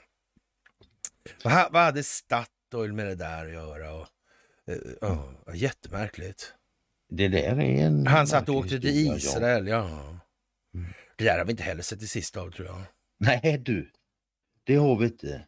Nej, verkligen Och inte. jag tr- tror dessutom att vi, vi kommer att få reda på vad fan det där var. Så jag tror det kommer förvåna Mm. både mig och andra Ja. på vägen. Mm. Ja. Venezuela kastar ut FNs människorättsorgan. Eh, Men den här ven- venezuelanska gangsterligan som samarbetar med MS-13 där. För Han säger så här i det här sammanhanget. På en pressträff anklagade utrikesminister eh, Yvan Gill eh, FN-organet för att ha blivit en privat juristbyrå för kuppmakare och terrorgrupper som oupphörligt konspirerar mot landet. Utan att ge några exempel. Kan det vara det han menar tror du? Kanske. Eller skulle kunna vara det? Mm. Faktiskt. Det här problemet man har i USA nu till exempel. Alltså, Venezuela som sådan, det är ju en jackpot historia för Skojar du? Investor. Med, med till och Ja, med din, din gamla arbetsbörda. Vad heter det? Bitumen? Bitumen? Bitumen? Bitumen. Bitumen? Heter så? Bitumen, ja, bitumen, ja, asfaltprodukter. Ja, ja, ja visst. Ja, var De den stora var inte Venezuela, den var i Kurra som lastade. Jaha. Ja. Ja. Asfalt. Och som sagt, eh, ja, Elon Musk med helgonglorian på, han säger att de eh, då lönnmördas Vladimir Putin alltså. Och eh, ett fortsatt amerika- amerikanskt stöd till Ukraina så vill han inte ha och enligt honom så finns det inte en chans i helvetet att Ryssland skulle förlora. Och han tror att Putin skulle bli mördad, lönnmördad om han drog sig ur kriget. Ja, det kan ju vara så. Det vet ju inte vi. Nej, nej, nej. Nej, nej. Och det är det enda sättet man kan få reda på det på det. Om han drar sig ur kriget så får vi se om han blir lönnmördad eller inte. Så. Ja. Hörru, hon, hon madammen von, Leid, von der Leyen där. Ja. Den urusla. ja, det där är lite konstigt. Jag hade en tjej som hette Ursula en gång faktiskt. så- Jag tror aldrig jag har träffat någon som heter Ursula. Jo, jag vet, kände två. Ja. Okej. Ja, vi måste spendera mer och vi måste spendera bättre och vi måste spendera europeiskt, säger hon och med det är att världen har blivit tuffare. I februari lägger EU fram en plan för hur unionens försvarsindustri ska stärkas i skuggan av det ryska hotet. Ja, det, det, det må, den måste godkännas av alla medlemmar och eh, vissa väntas motsätta sig centralisering av försvarsindustriella beslut mer än andra. Jaha. Strategin har bland annat inspirerats av det europeiska samarbetet kring framtagandet av covid-vaccin enligt. Men där det verkar ju vara Investor inblandat på alla håll och kanter här nu alltså. Ja. Ja. Det finns ingenting som är på tapeten nu som man inte kan koppla till Investor. Men å andra sidan, det har det väl nästan aldrig funnits, så vad fan. Nej, men det var väl det som var själva prylen att det här skulle exponeras. Mm. Det skulle bli Det är ju optik. tydligare än någonsin. Ja, ja, ja, ja, ja, ja visst. Ja. Nästan som man kan tro att någon har tänkt att det ska bli. Och sen kommer det ännu mer konstiga saker. Elon Musk, han, han exar liksom nu. Ja. Och, och SpaceX har flyttat på ja, sin företagsbokföringsadress helt enkelt. Och, och de har flyttat till Texas, the Lone Star State, då, från Delaware. Och, och det är ju konstigt. Mm. Och, och ja, Det är väl något Delaware. skattetekniskt fint, vet du. ja. Delaware, ja. Jag säger som Tern Gul- Guldbrandsen säger, alltså Delaware, är inte det en svensk influerad stat? Eller jag kan ha fel eller så. Ja, det vet man ju inte. Nej. Jo, det vet man faktiskt. Står på Wikipedia. Det är svensk influerat. Han har helt rätt. Ja, Wikipedia kan man lita på. ja. Ja, I vissa nu, fall, numera kan man faktiskt. säga. Och, och, Mer nu än någonsin tidigare. Så. och stackars Mattias Karlsson som sagt. Det, det måste jag säga. Det Ja, där är ju för tråkigt alltså. Aj, aj, aj, aj, aj. Med en pistol mot huvudet, om man tvingas välja, så blir det Biden, säger han. Alltså. Sverigedemokraternas Mattias Karlsson har fått nog av republikaner, Trump och Make America Great Again. Chocken. Eh, trodde inte Trump menar allvar. Han sitter i fiket och är, är deprimerad. I förrgår kom han hem från Washington och där är inget roligt längre. Det är fruktansvärt illa ställt. Han tar en snus. Ingen vet var den ska ta vägen. Det ska ta vägen, inte snusen alltså. Utan, ja, det, kän, det känns som att vad som helst kan hända med USA och, med det republikanska partiet. Eh, Men, säger den intervjuande journalisten där, eh, gillar inte du den amerikanska rörelsen? Gillar inte du Make America Great Again? Eh, Jag vet inte, svarar han. Hans blick är nere i bordet. Eh, Han verkar ju jättenedstämd alltså. Jag vet inte vad den här rörelsen är längre. Jag tänker på 2016 när Trump valdes till president. Det fanns ett par Sverigedemokrater som öppet sympatiserade med honom. Mikael Jansson, den förra partiledaren som satt i försvarsutskottet och Gustav Kasselstrand som nyss varit ordförande i ungdomsförbundet. Ja, Kasselstrand gillar ju Investor, så tror hon om det alltså. Mm. Jansson försvann snart också från partiet. Många svenskar förfärades sedan över vad Trump gjorde och sa som president. Grab them by the pussy, står ju inte här men ja, det var ju förfärligt. Ja. Alla kvinnor blev jätteförfärade och flinade. Ja, ja. Eh, fast eh, då blev fler och fler sverigedemokrater nyfikna. Inte på att han sa ta dem i hugget liksom, utan han eh, som så länge har kallats för partiets chefsideolog blev rent av imponerad. Jag har aldrig trott på Trump som person. Jag tål inte karln alltså. Ja. Nej, inte tål han ryssar heller. Nej, nej, nej. När, Trump skulle återväljas 2020 sa Mattias Karlsson i SVT, jag stöttar den republikanska sidan därför att det är två världsbilder som står mot varandra. Och det är viktigare, de här två personerna som det pratas så mycket om. Han sa, det här är reell konflikt som man kan se över hela västvärlden. Det handlar om nationell suveränitet kontra mer globalism. Om patriotism kontra mångkulturalism. Jag vet inte om man, om man förstår det här, om det här med nationell. Nationell är ju ingen bra grej, alltså. Det är nog mer patriotiskt som det ska vara i så fall. Patria och så ska vi nog vara landyta där. Va? Men, men han, han är mycket för det där med nation och stam och sån där skit. Liksom. Ja, så det kan vi väl köra. därför han är Men lite där- deprimerad nu. Därför så borde han ju också, han, borde, han har ju åtminstone med halva delen på ekvationen rätt, globalism. Och det borde han ju någonstans tänka då att det innebär ju, eh, det är något större ytspann än vad eh, det här mindre är. Det, det tror jag framgår av orden. Sådär. Kan, kanske hade hjälpt honom ur depressionen också. Ja, men det vet man ju inte. Ja, och, och ja, nu byter han snus i alla fall. Ja, det, det, är en, ja, det är en trött torsdags eftermiddag i riksdagsfiket. Jag har aldrig trott på Trump som person, säger han. Jag, jag tål inte karln. Ja, jag, men jag trodde på rörelsen och positionsförflyttningen. Republikanerna lämnade eh, neoliberala ekonomiska teorier och aggressiv utrikespolitik. Partiet fick mer eh, ja, kommunitärt eh, drag. Kommunitär. Kommunitär. Nu är inte jag riktigt säker på vad, vad är, har det med kommunikation att göra eller har det med vad, vadå? Kommuner att göra. Ja, jag vet inte riktigt.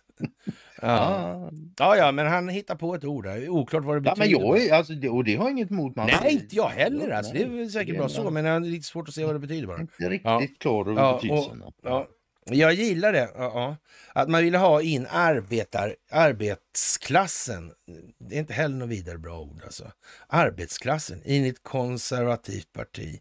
Landsbygden. Vi var alla eh, somewheres och mot eh, globalism. Det fanns en bra grund för en enad rörelse. Mm, ja, men alltså, ja visst, okej. Ja, och Om nu, han tyckte det så gjorde han Ja, det. men det gjorde han väl. Ja. Och nu, Ja, ja, och nu, ja.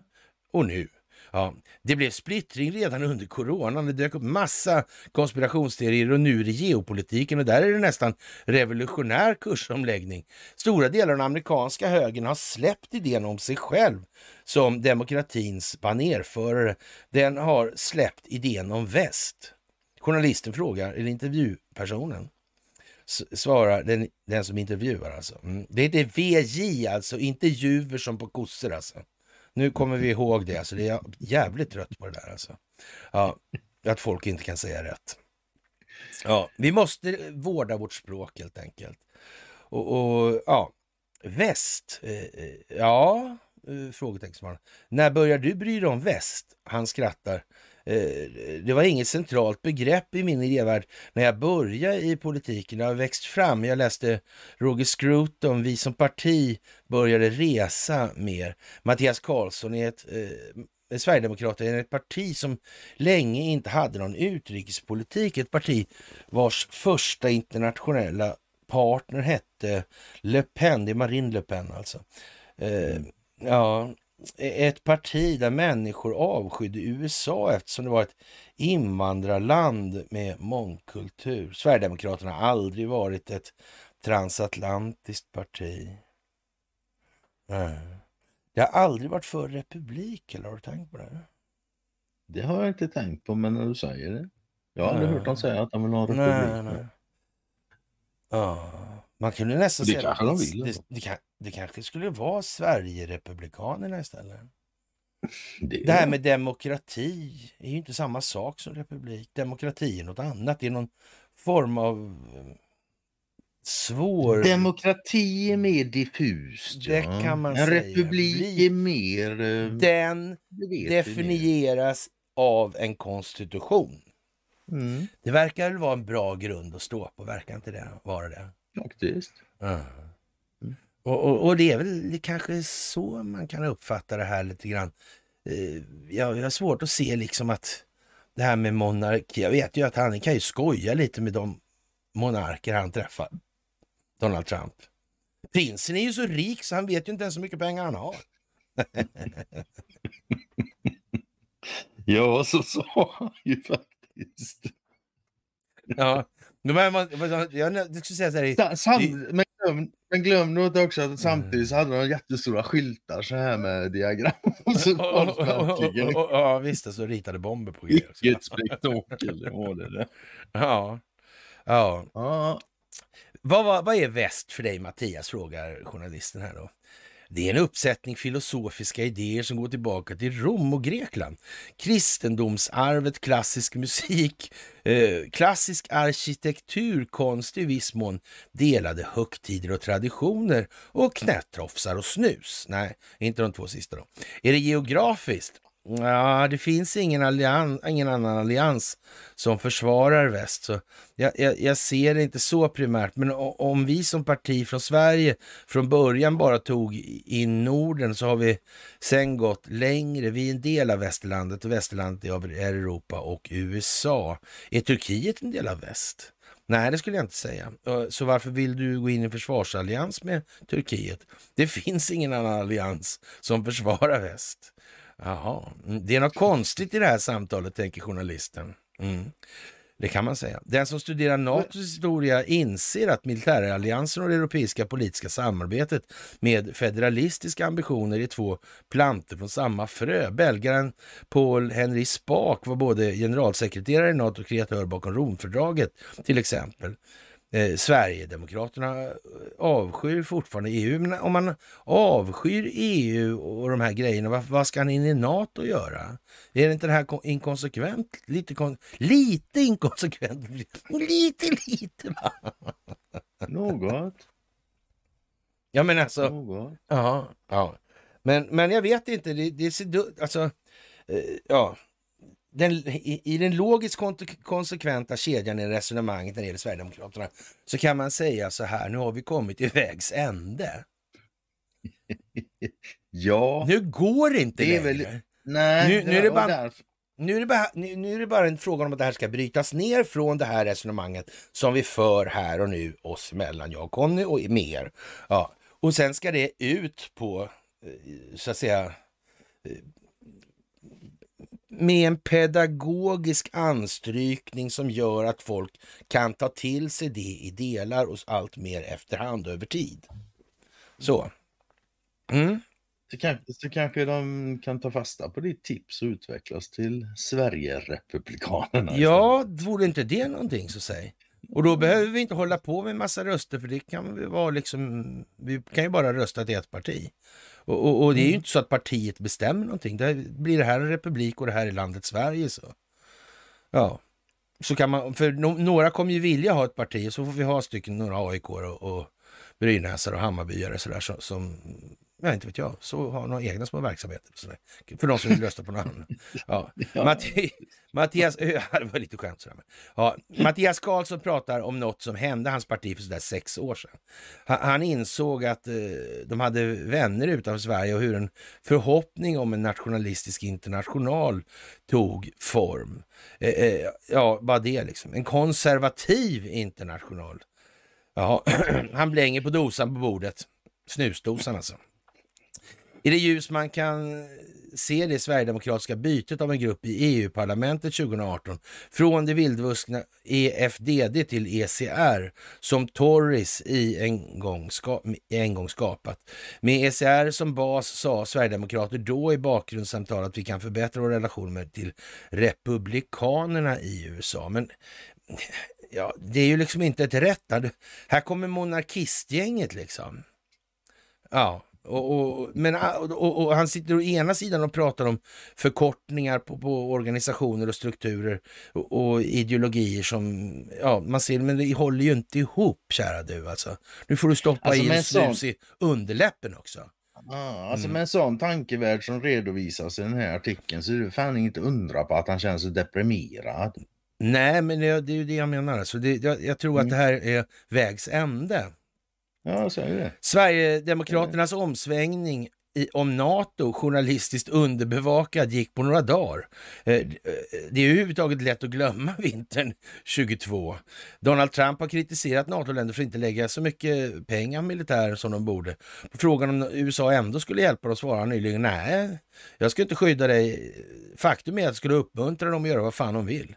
Ett par veckor före Putins invasion sa Åkesson att han inte skulle acceptera NATO-medlemskap med mindre än att eh, det hölls en folkomröstning i Sverige. Alltså Åkesson känns ju inte riktigt som han är liksom, ja, nej men jag vet inte vad jag ska säga. Han är kanske snäll.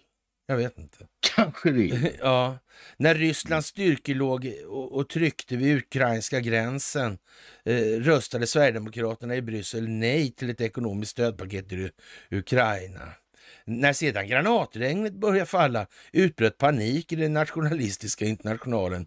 Tweets behövde raderas, bilder förklaras. Le Pen som lånat pengar av Putin. Allt ryskt behövde kastas och många bar på mycket ryskt. Ja, en sån historia är också Sverigedemokraterna, Kent Ekeroth och hans Putin-hyllande politiska sekreterare. En, en tilläng, tilltänkt kommunstyrelseordförande i Hörby. Ja, det är klart, jag vet inte om... Ja, jag ska väl inte säga att Rick, eh, ja, Lilltrick Rick där eh, är, är liksom Putin-hyllande, men ja, whatever liksom. Mm. En tilltänkt kommunstyrelseordförande i Hörby 2018 som beskrev Ryssland som en stabiliserande och fredsskapande kraft. Eh, det Rysslandsvänliga röstprotokollet i Bryssel mellan 2014 och 2019, bland annat.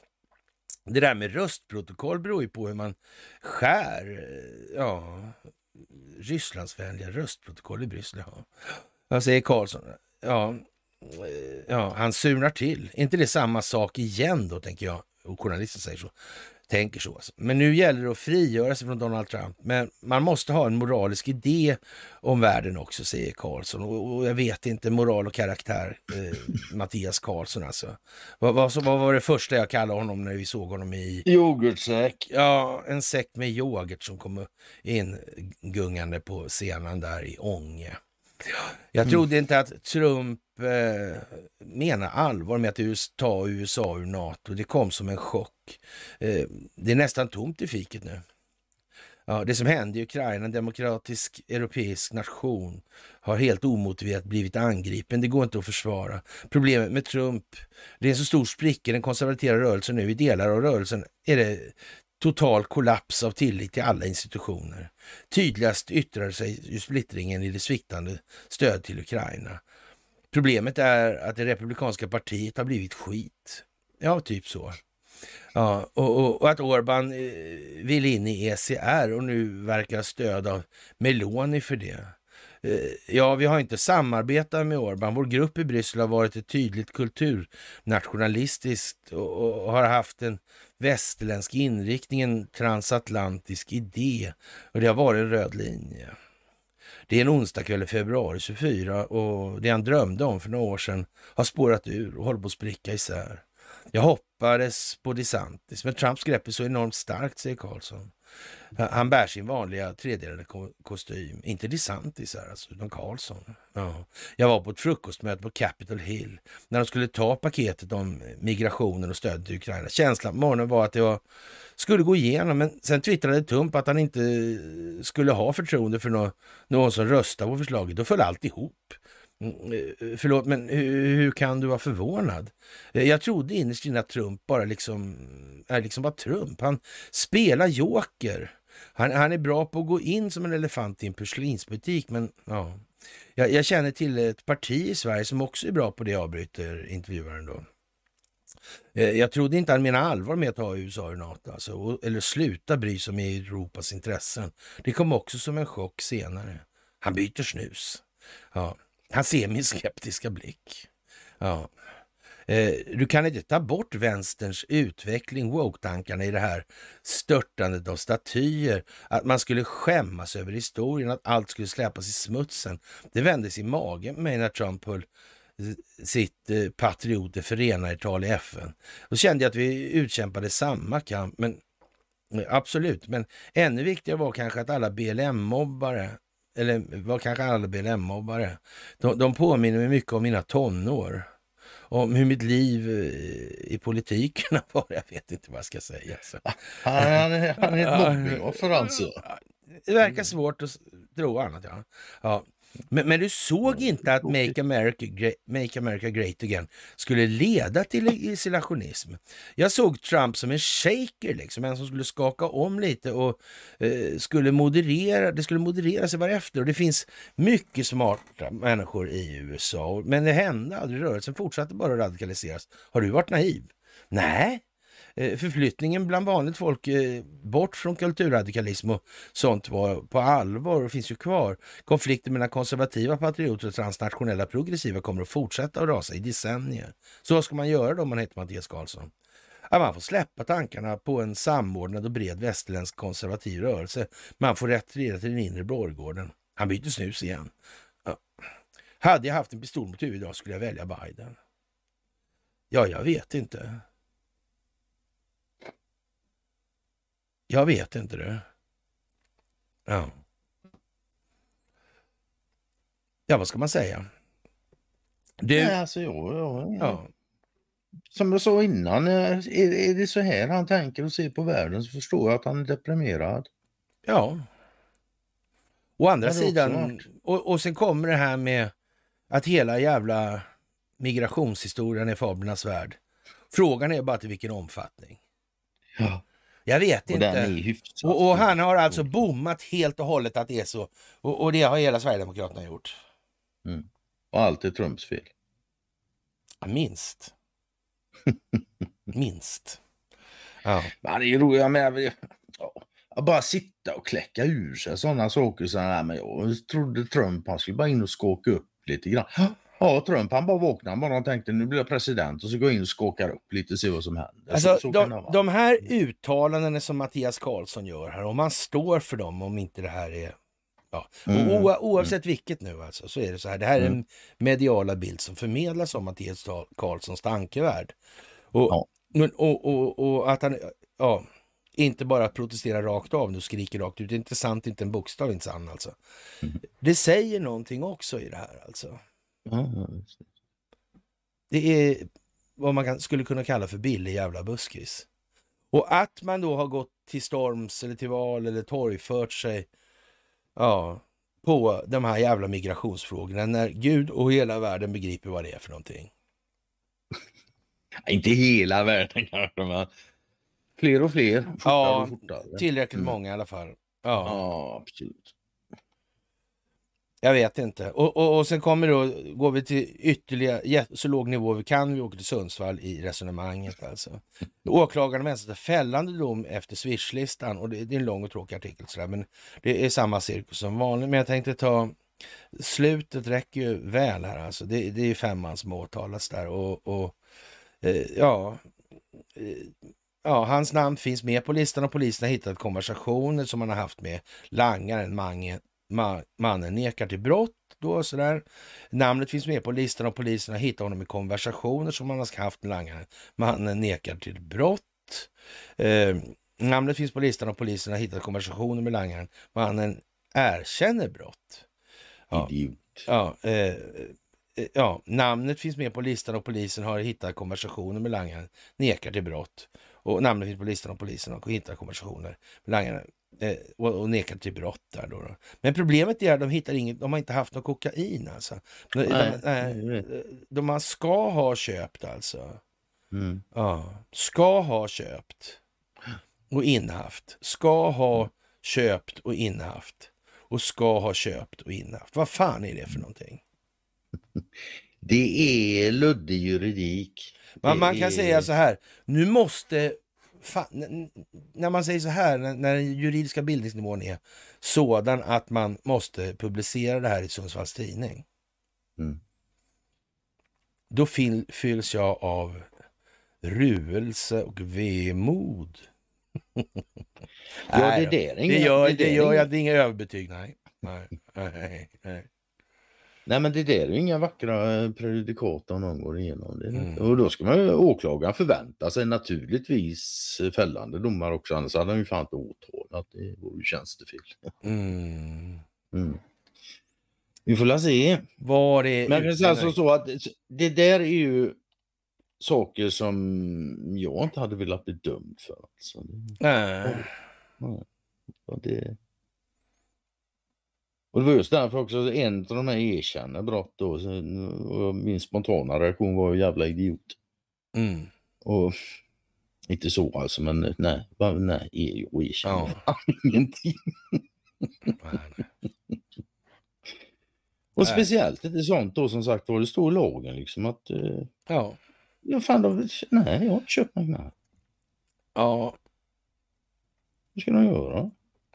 Ja, rättegången mot Donald Trump kommer i alla fall att inledas 25 mars. Då, en rättegång. Det är bokföringsbrott samband med hash money då, eller hyschpengar till eh, ja, Stormy Daniels. Så jag vet inte. Det är bokföringsbrott det handlar om då.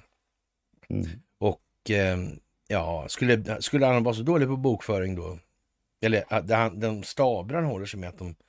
eh, Ja, vi, ja, som sagt, det är något annat som ska fram i alla fall. Det är något annat som ska fram där, ja. Mm.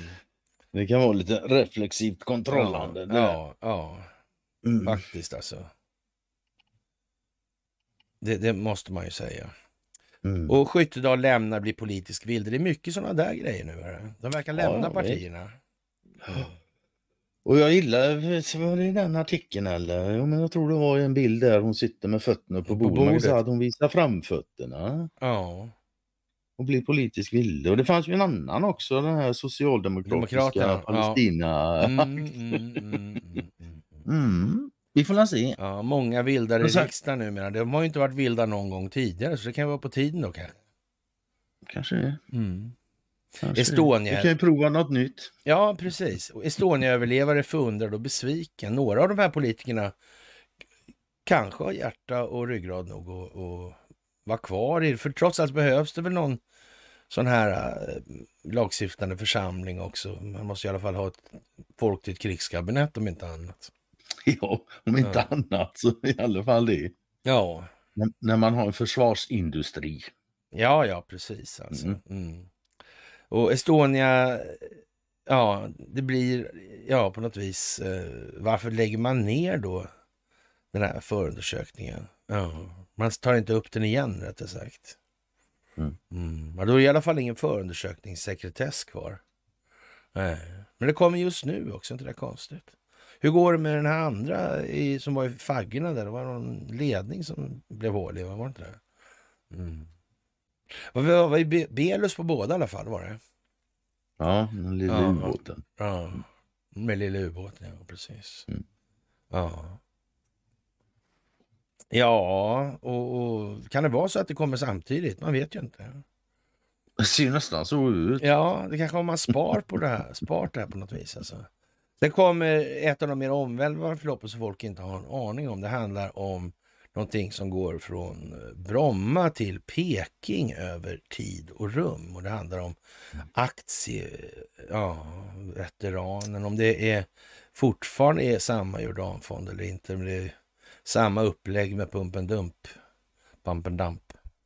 Ja, konstigt. Alltså där kan man titta efter och det är jävla soppa.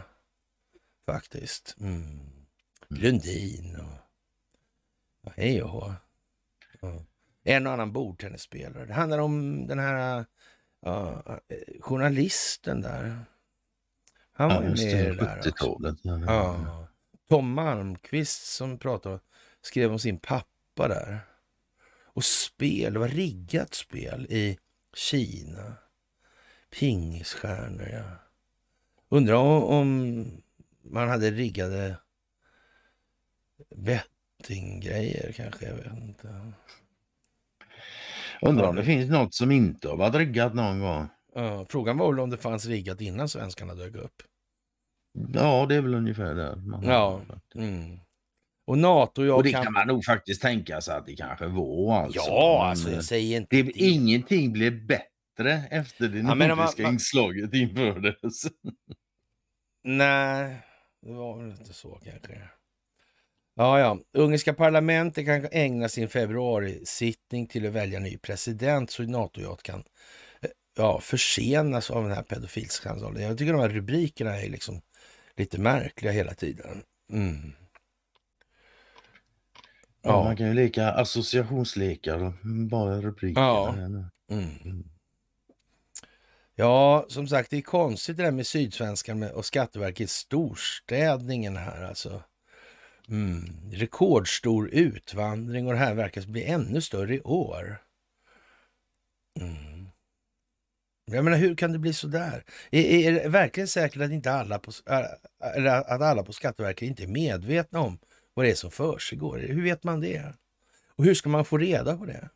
Kanske någon har vetat om det och känt till det här och kanske har behövt dokumentera det här ändå. Kanske de här myndigheterna är lite för stora i förhållande till den verksamhet de egentligen har att hantera. Kan det vara Kanske. så? Kanske, kanske. Ja, det vet vi ju inte, men man, man måste ändå tänka på att det skulle kunna vara så. Och hur många falska röster det innebär här.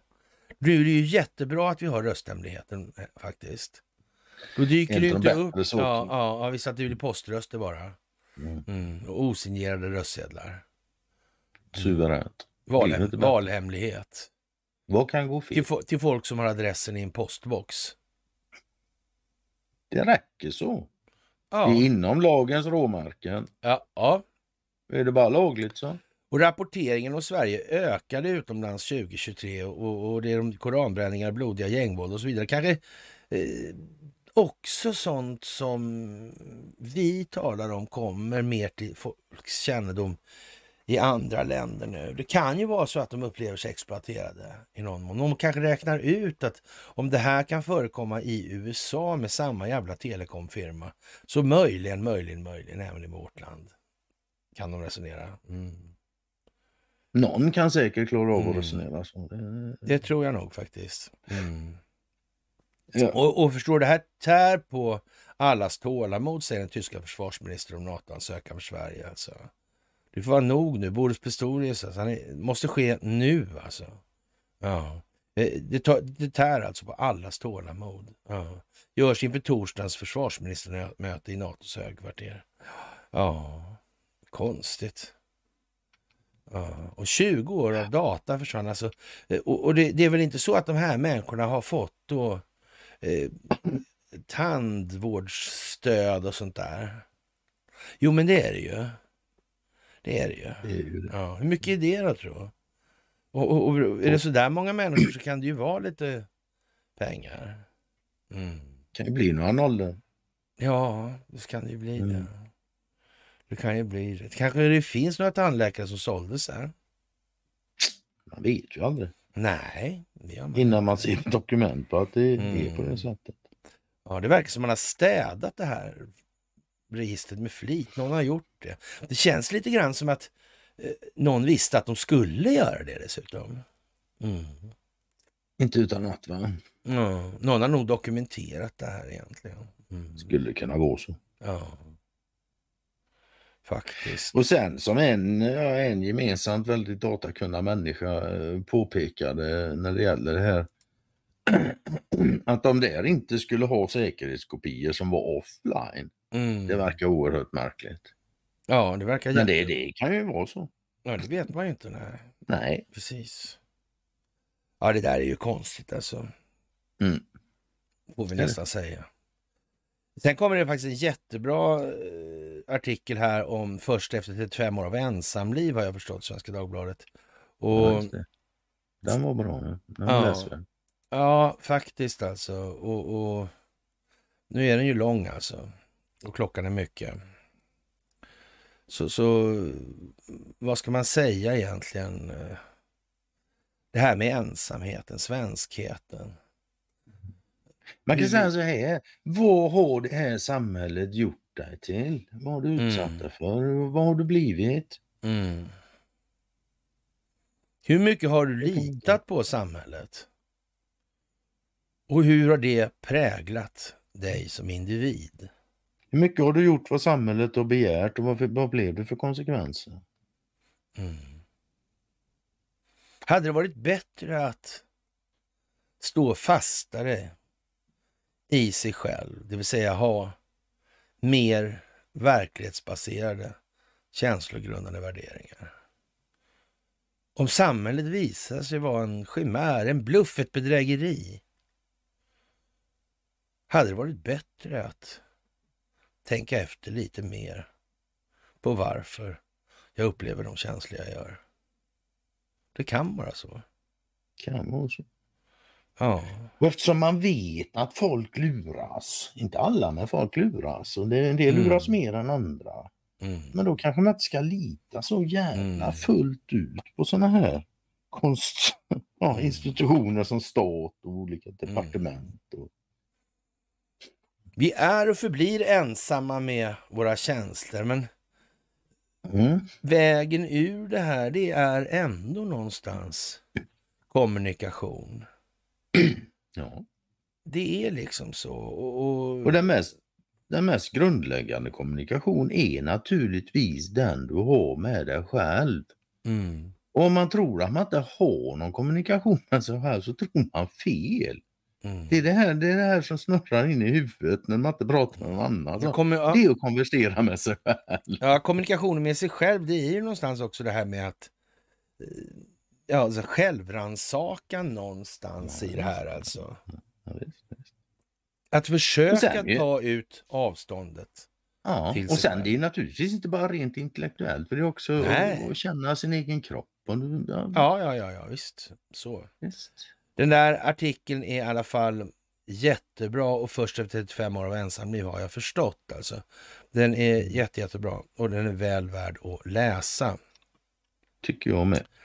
Och, och som sagt, i någon mån så är vi alltså flockdjur. Alltså. Vi behöver ett socialt sammanhang, en social kontext. Om inte annat för att reproducera oss. Så det, ja, det här med att vi Om ska inte fly- annat för det. Ja, det här med att vi ska flyta ut i någon, eh, ja, någon jävla, ja, jag vet inte vad. Jag da- la in en om, eh, ska jag acceptera att min man inte vill ha sex också för det är av Danne Rosenlind och eh, någon som jag är bekant med så gammalt sådär. Och, och ja, där, där har då vederbörande kvinna kanske inte riktigt tagit sin egen roll i relationen på så stort allvar som hon kanske borde göra i förhållande till mannen. Eh, Sådär alltså. Mm. Mm. Och, och det är väl så kanske en vanlig åkomma så att säga. I, i, i det Ja, samhället. kanske det. Alltså, jag, Ja, jag är fan kass på det där. Jag, ja, jag lever i ett ganska långt förhållande och det mm. ska jag säga. ja. Ja. Och eh, ja, vad ska vi säga? Det, det, är- ja, det saknas ju inte saker att säga nu för tiden. Alltså. Fin, Finlands sak är vår, Ukrainas sak är vår i Norrland, havet vid Indien kan man ju lägga ihop till eh, ett och samma sammanhang och så kan man ju fundera på vad det är egentligen som eh, står här då. då. Ja. Jättekonstigt alltså. Det är många saker som har varit våra saker i alla fall. Och nu kommer det bli färre saker som är våra saker att bry oss om. Och, och, och det Så kan man väl uttrycka det. det. Det, det är faktiskt viktigt att, att tänka Mm. på. Sen kommer då en båt åkande och det är Musashi. Och det var ju en rejäl pjäs, det största som har byggts och största kanonerna och sådär. Mm. Och så var det Bofors som var konstigt det där med alla kanoner och artilleriet och sådana grejer. Mm. Just det. De var med ett tag ja. Ja, ja. det har de varit. Runt hit. Ja, och amerikanska larm om säkerhetshot kom på onsdagen och handlade om att Ryssland placerar kärnvapen i rymden. Och det uppger två källor med insyn för ABC, då, ABC News. Och, och genast när det här var klart så sköt eh, ja, USA upp det samma sak alltså. Mm. Ja. Huruvida det var så där med de här ryska, det framgick liksom inte riktigt. Nej, det står ju bara att de vill ha och sen skjuter USA upp. Mhm. Ja, ja, ja. Mm.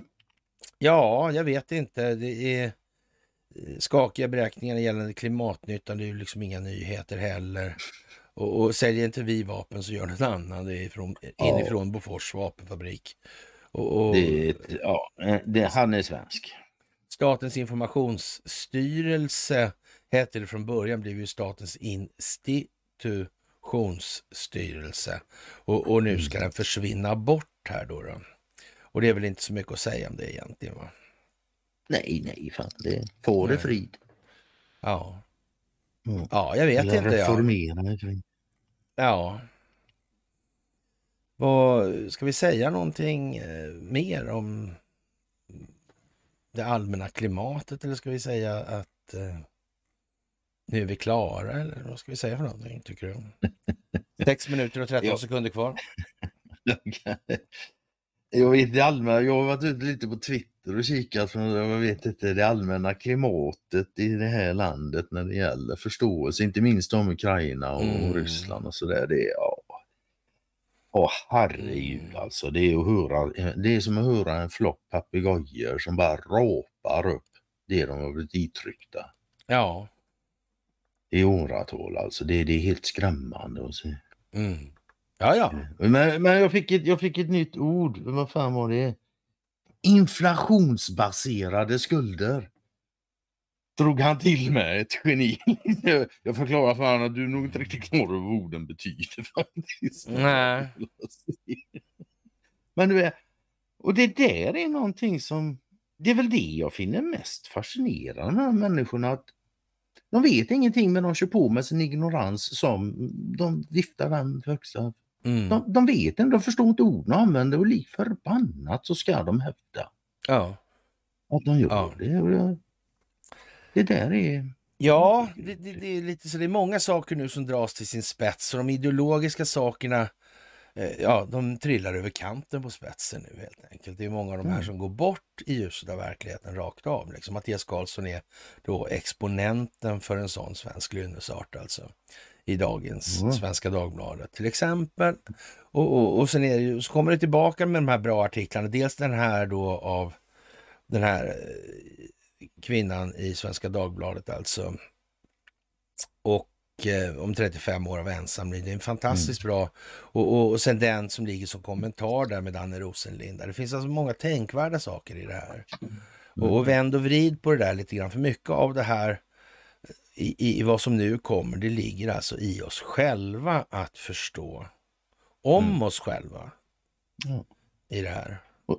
Och då kan man ju återgå till, till Twitter och eller X där då liksom. För nu när du har med de här människorna att göra. Mm. Där är ett gyllene tillfälle för självobservation. Man frågar, vad, gör du? Är du där för att bara slänga käft och bara visa hur duktig du är eller är du där för att upplysa? Mm. Och, Sådana saker med- alltså. med- För med den, ja, men de, Mm. andra kan du aldrig ändå. Du kan bara kontrollera hur du själv. Ja, menar, men- nej, om, om de triggar igång det så du börjar pajkastning, ja, men då har du fan förlorat. Va? Jo, men det, jag- det jag menar är så här, då kan man koppla tillbaka det där vi började där med reflexiv kontroll. Då. Och om man nu förutsätter sig att man ska så att säga få med sig fler på vagnen. Men se då till att ta lagom delar av elefanten alltså. Ta Mm. det här i steg utefter mått som bedöms vara rimliga. Alltså. Gör en rimlighetsbedömning.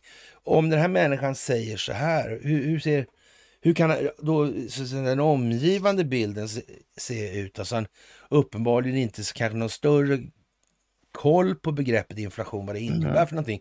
Kanske led in lite grann på det där och säga jag är lite osäker på det här med inflationsbegrepp. Jag, jag tycker det är otydligt alltså det här med eh, ja, vad, vad, hur, Mm. hur, hur då en, ett, ö, ett ökat inflöde av eh, betalningsmedel i en ekonomi per automatik ger någon form av prisförändring och då företrädesvis höjning. Jag förstår inte liksom sambanden mekaniskt. Alltså kanske Nej, nej, det- bara någon sån och, och, och liksom så, någonting man kan enas kring först då.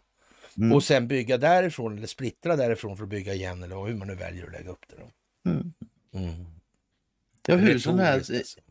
Ja, exakt. Ja, retoriskt. Alltså, nästan vad som helst är bättre än att säga att men du är idiot, du fattar ingenting, du är svensk. Mm. Det, det, det är ingen, man kommer ingenstans i... Nej. Nej. De slutar inte vara svenska. Nej, de slutar inte vara svenska. För Och de, förstå, för de att förstår är inget mer. Nej, det Nej. är så.